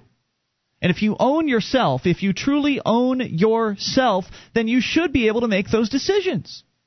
Obviously, you don't own yourself. Indeed. Or at least they don't think you do. Well, no. And obviously you don't, because if they catch you, then they'll do what they want with you, whether it's put you in a jail cell or force you into some sort of treatment center. Now, this guy, uh, his career began back in St. Petersburg, Florida, and he recalled one incident as a Florida undercover officer during the 70s that spurred his thinking that arrests alone won't fix matters. He said, well, "That's good news." He said, "Well, yeah, but see, they they try to make it sound good, but then you just have to listen to what he says." Kerlikowske said, "While we were sitting there, the guy we are buying from is smoking pot, and his toddler comes over and he blows smoke in the toddler's face." You go home at night and you think of your own kids and your own family, and then you realize the depth of the problem. Did he just say something about blowing smoke in toddlers' faces? Yes. I don't think I've ever met anybody who's done that, and I've known a lot of pot smokers with I kids. believe it though. I believe there's. I'm sure somebody, that uh, somewhere. somebody somewhere blew some pot smoke in their toddler's face, but the kid's probably fine. well, right, likely so, he is. I mean, there's there's not much. Uh, there, there's no chance of him dying, and I I don't think it's a good idea. What but I, I don't, like about it is just how they they just pick the worst scenarios ever and try Yeah. to really tug on your heartstrings. You To know, make it like, sound like oh, that's commonplace." This poor little kids all over the place are getting pot smoke blown in their face. Right, to make it sound like that's happening a lot, when in point of fact, as you say, it's never happened in your experience. It, it's probably worse for the child to have uh, tobacco smoke blown in their face. Yeah, It's probably true. And there's, I'm sure that happens more often. Well, absolutely true. I mean, of course, the, uh, the the many people out there would like to see, you know, people not being being able to smoke in their cars with children and things like that. So when he says that you realize the depth of the problem, uh, and that that spurred his thinking that arrests won't. Uh, j- arrests alone won't fix matters. That's not him saying we need to arrest less people. Fewer. That's him saying fewer people. That's him saying that we need to arrest people and then force and them into put treatment. them into treatment centers. So it sounds like they're going to, again, what they said earlier was that they wanted to make treatment commensurate with the the arrests. So it sounds like they're going to start arresting and forcing people into treatment as though that's going to solve some sort of uh, issue with people using drugs. Well, I would think that what they would do, they would have to arrest people in order to force them into treatment. Right. So it's going to be the worst of both worlds now. Is basically what it's What, the- sounding the- like. Yeah, what they're going to do is they're going to arrest people, put them in jail for the night or whatever, process them, let them out. Then they're going to have trials where at their trial they demand that you go to a treatment center. In most cases, um, if, if if I can speak from experience here, in most cases, they'll people will plead out to something that is treatment without an adjudication, so they won't end up with a record. This is you know first time offense for white people. This is uh, how it goes. I gotta say, when they promise that you're not going to end up with a record, that's not necessarily the best way to go. I have experience with that. Um, Do you want to tell I- us about that? Sure, but the Okay.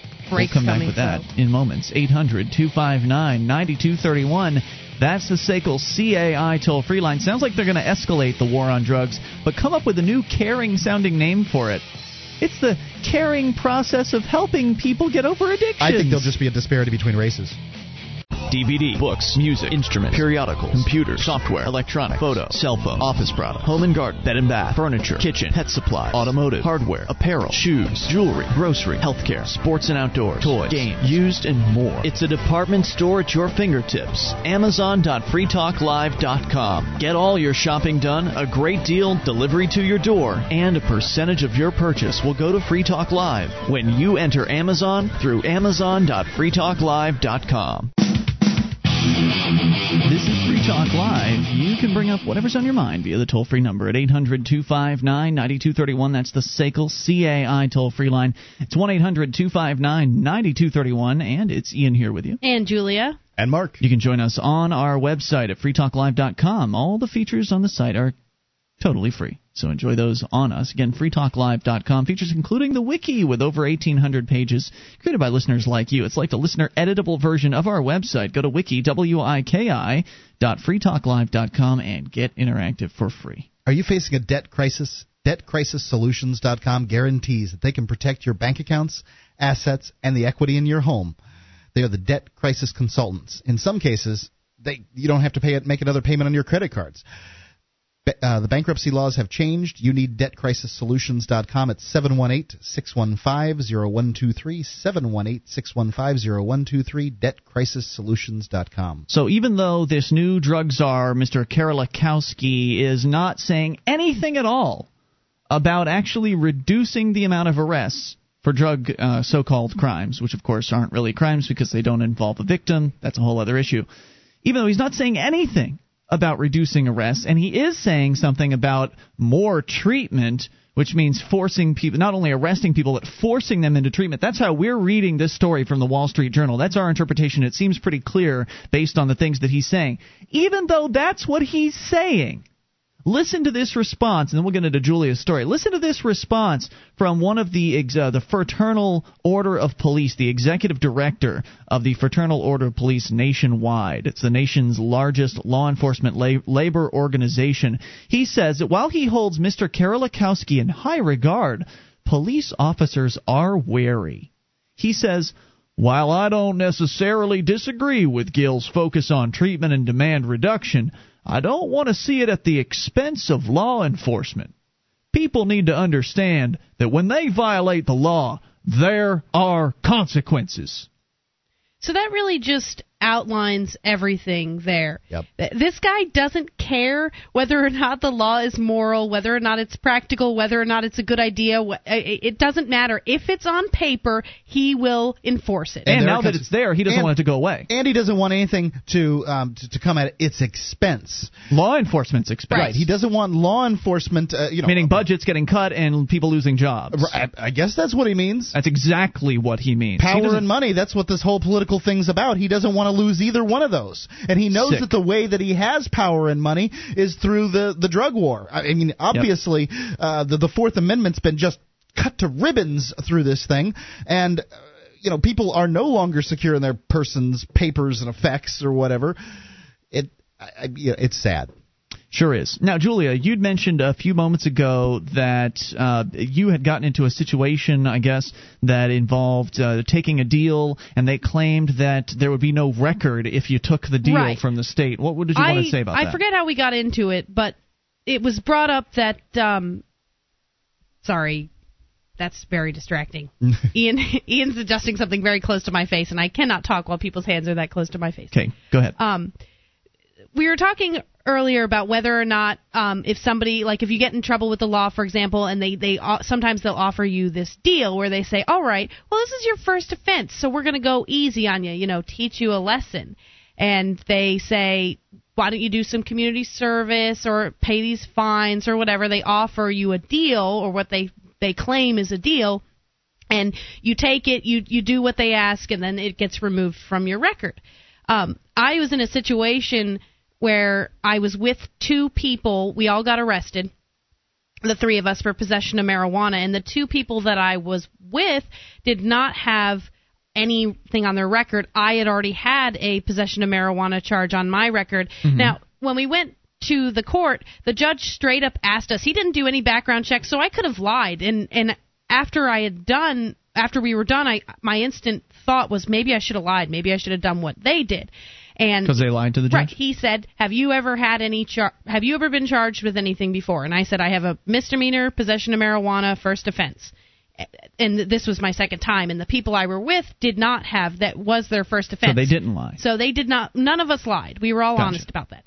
Now I got away with a three hundred dollar fine, and they just said, "All right, you owe us three hundred dollars, and you can pay it in over this next month."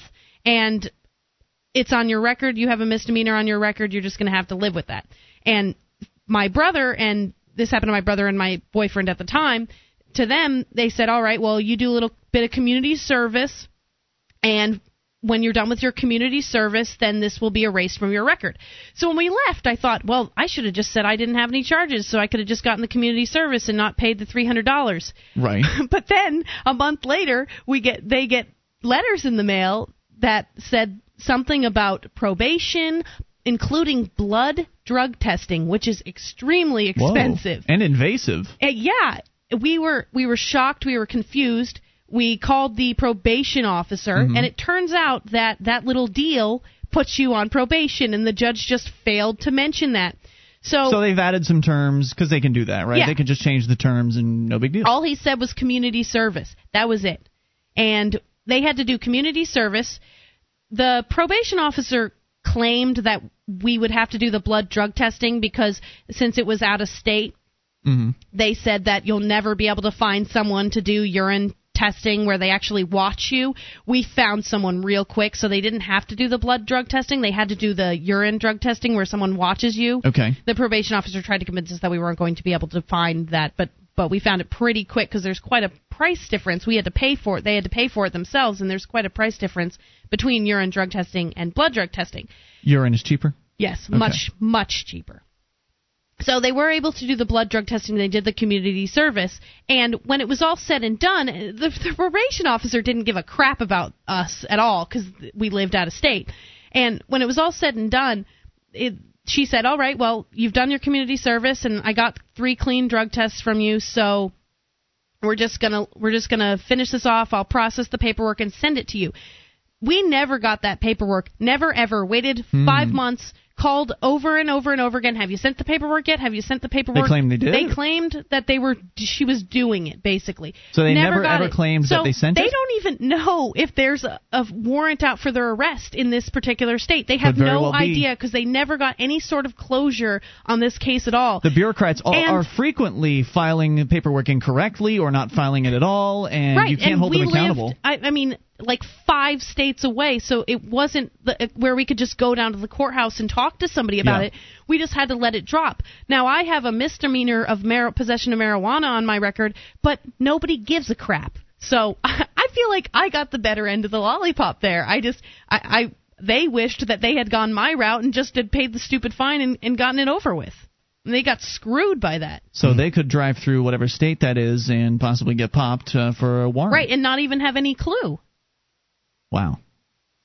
1 800 259 9231 is the SACL CAI toll free line. You're welcome to, uh, to call in, tell your story about uh, what your experience was like when you got popped, or you can bring up whatever you want. Let's go to your phone calls and talk to Anthony in New Hampshire. You're on Free Talk Live. Hello, Anthony. Hello there. Hey, what's on your mind tonight? Hey.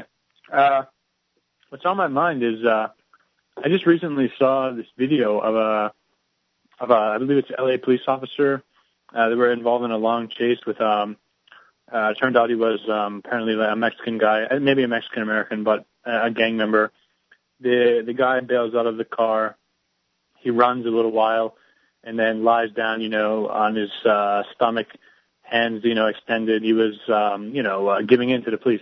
Yep. And uh, a police officer runs up, and this video is, um, you know, available in YouTube and also other places. Mm-hmm. The police officer runs up to him and, you know, kicks him in the head as he's, you know, coming sure up did. to Full uh, speed, arrest just him. Kicks him right and, in the head. Uh, your thoughts? sorry. Your thoughts about it? I mean, you know, just totally uh, impossible to rationalize it and justify it. It's just crazy. Um, oh, I bet the you they'll find out that. is- I bet you they'll put him on uh, administrative leave. He'll get paid uh, while he doesn't even have to work, and they'll uh, you know put him in a desk as a desk jockey for a few weeks till putting him back on the streets. That's yeah, maybe unfortunate. Uh, but um, anyway, yeah, the reason I called about it is I saw it on you know like a, a news video on uh, you know an online news video, and they of course had like a little discussion about it, and somebody who uh, supported you know saying oh you know look at all the lives being endangered on the course of the chase and all Right, that. so he deserved a uh, kick to the head. Oh, it's just so the the apologists for the police state are so disgusting. If you have more you wanted to share, hang on, we'll bring you back. More coming up. Free Talk Live.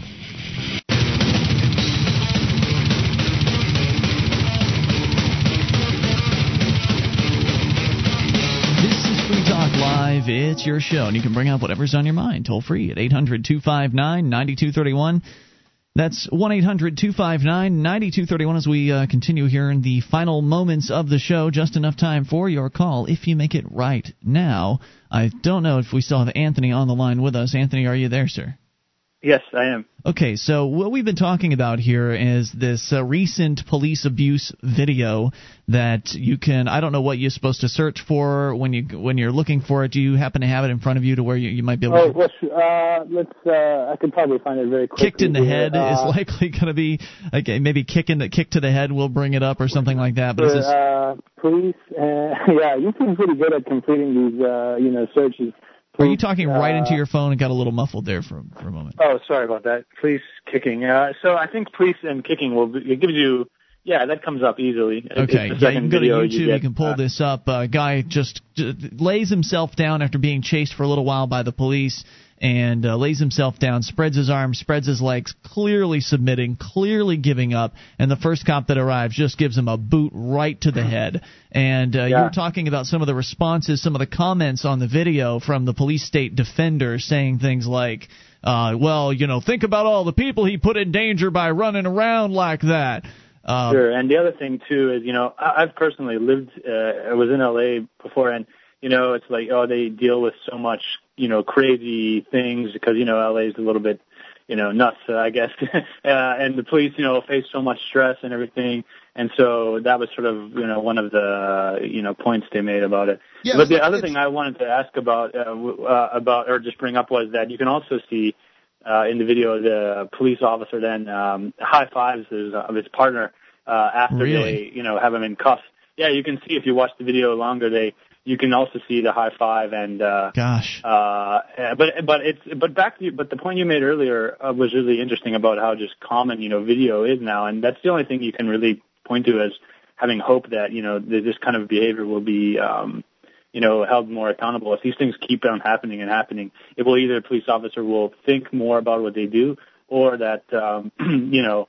Uh, the uh, the incidents will mount, and then it might change, you know, procedure of the departments. I don't know. Ab- Absolutely. Behavior changes when video cameras are around. Unfortunately, sometimes it doesn't change it in, the, in a positive way. They still get some some of them will get angrier as a result of video cameras, but I think generally video cameras have a positive effect on the government bureaucrats whether we're talking about the police or just, you know, the the ladies running uh, the tax collection office. I think video cameras have a very chilling effect on the, the amount of tyranny that they're able to get away with and the more cameras we have, the more access we have to uh, the internet to put that video out there, the better though in general a whole lot hasn't changed yet. In general, we're still seeing more abuses, more uh, more violence, more police. We're, we're seeing more of it now because it's been happening the whole time. It's just that now there are more cameras out there, so we're seeing more of it. But what's frustrating the most to me is how people just don't know what to do about it. I mean, if you look at these videos of the police abuse, you'll inevitably see the comments from the people that are the apologists for the abuse, the the supporters of the police, but you'll also see what are the majority of the comments are people that are angry. They are so upset at what the police are doing and how abusive they are and how terrible they are, and they talk a good game about, you know, doing something about it or just how angry they are, but they don't actually know what the solution is. They don't understand what how you can translate your anger into real productive action that can make a make a change for the better in the world. And I find that a little bit frustrating personally, but there's not much we can do about it besides talk about the solutions on this show. Um, any other thoughts, Anthony? Uh, no, that's it. Thanks for the call tonight. And of course, the solution is The Free State Project. The Free State Project. It's to get together with like minded people all in the same geographic location so political change can occur, non cooperation, civil disobedience can occur, activists can back one another up, we can have multiple cameras in uh, multiple different places, and we can start doing things on an activism level that have never been possible before. Uh, before. and, and so that we can get candidates elected on a local and state level. Um, I did say political action. Uh, I guess I'm just I'm just making it clear that uh, there are what six members of the Free State Project, whether they're friends or actual movers. I'm not 100 percent sure. I think there's four four. Move, four movers yeah. and two friends of the Free State Project uh, that are uh, you know uh, representatives in the state house. I think Julia should run for uh, state rep. God no. Julia needs some recovery time from her last run. Um, Andrew Carroll is running though. Marijuana civil disobedience hero activist Andrew Carroll we when we first moved here, a group of us agreed to run for city council, and every single person chickened, chickened out, out, except for me, which is part of the reason why I ran anyway. Because really? I thought, well, you know, am I going to really be the only one who has the balls to do this? You were, and you know what? It was horrible. So I regret that, and I no, I'm not running for anything anytime soon ever. There are some people who do uh, enjoy that, and they are here, and more people are coming, and so I think 2010 is going to be the biggest year yet for free staters running in political uh, elections here, and, and we'll see how things uh, pan out. In the meantime, get yourself up here because there's a lot going on in between elections. See, where you are, that's probably all that's happening where you are, there's the occasional, you know, Libertarian Party meeting, and they sit around, they talk, and then once every two years they'll run a candidate, and they'll get three percent, and then they'll try again two years later, and they'll get three percent. I remember, you know, donating uh, time, money, and uh, you know, yard space for the candidate, you know, state house run in mm-hmm. in Sarasota, and I'd I'd put my little sign out, and I'd go out there, and I was excited. I'd go to the the, the winning, uh, you know, the the the victory party, which what never was, um, the solace party. I don't know, and I you know, it just it over and over and over again until you just realize absolutely nothing is going to change Spinning in a local. There's just not enough people here that care. So, from creating uh, new and old media to political action to civil disobedience and market based activism, you will find more activism than you've ever seen here in New Hampshire as part of the Free State Project. Come up and see it for yourself. Uh, coming up here this June. June 25th through the 28th in beautiful Lancaster, New Hampshire, you will be able to experience the Porcupine Freedom Festival, and it's uh, it's an event that just keeps getting better and better year after year. More people continue to come up here to attend this. It's uh, going to be happening in the woods. Basically, it's a kind of a camp out style, hangout, fun. People just getting to know each other, socializing, lie baiting, maybe doing a few other things and really enjoying one another's company. Uh, Jason Osborne was there last year from SACL CAI. I believe he's coming back this year. I haven't gotten the official word from him on this yet, though. Uh, maybe he'll call in to tell us about what he's got planned at, at some point here. But I believe the fun tent is coming back. I believe there are plans uh, that are in the works for this. Have you heard a confirmation, like a 100% confirmation on the fun tent yet, Mark? No, I, Jason hasn't has not confirmed that with me. He's uh, somewhat wishy-washy on that subject. Okay, so we're expecting a fun tent. Either way, it's going to be a blast. It's going to be a good time because Liberty. He wants the fun tent to be fun, and if it's not going to be fun, it's not Yeah. going to be the tent.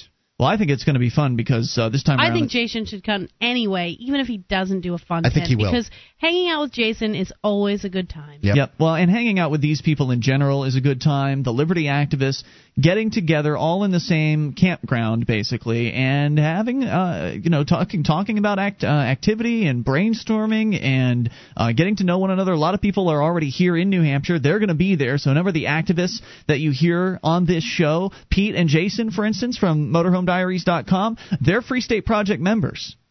They're moving here after the Motorhome Diaries project is done with. They're moving to Keene, New Hampshire.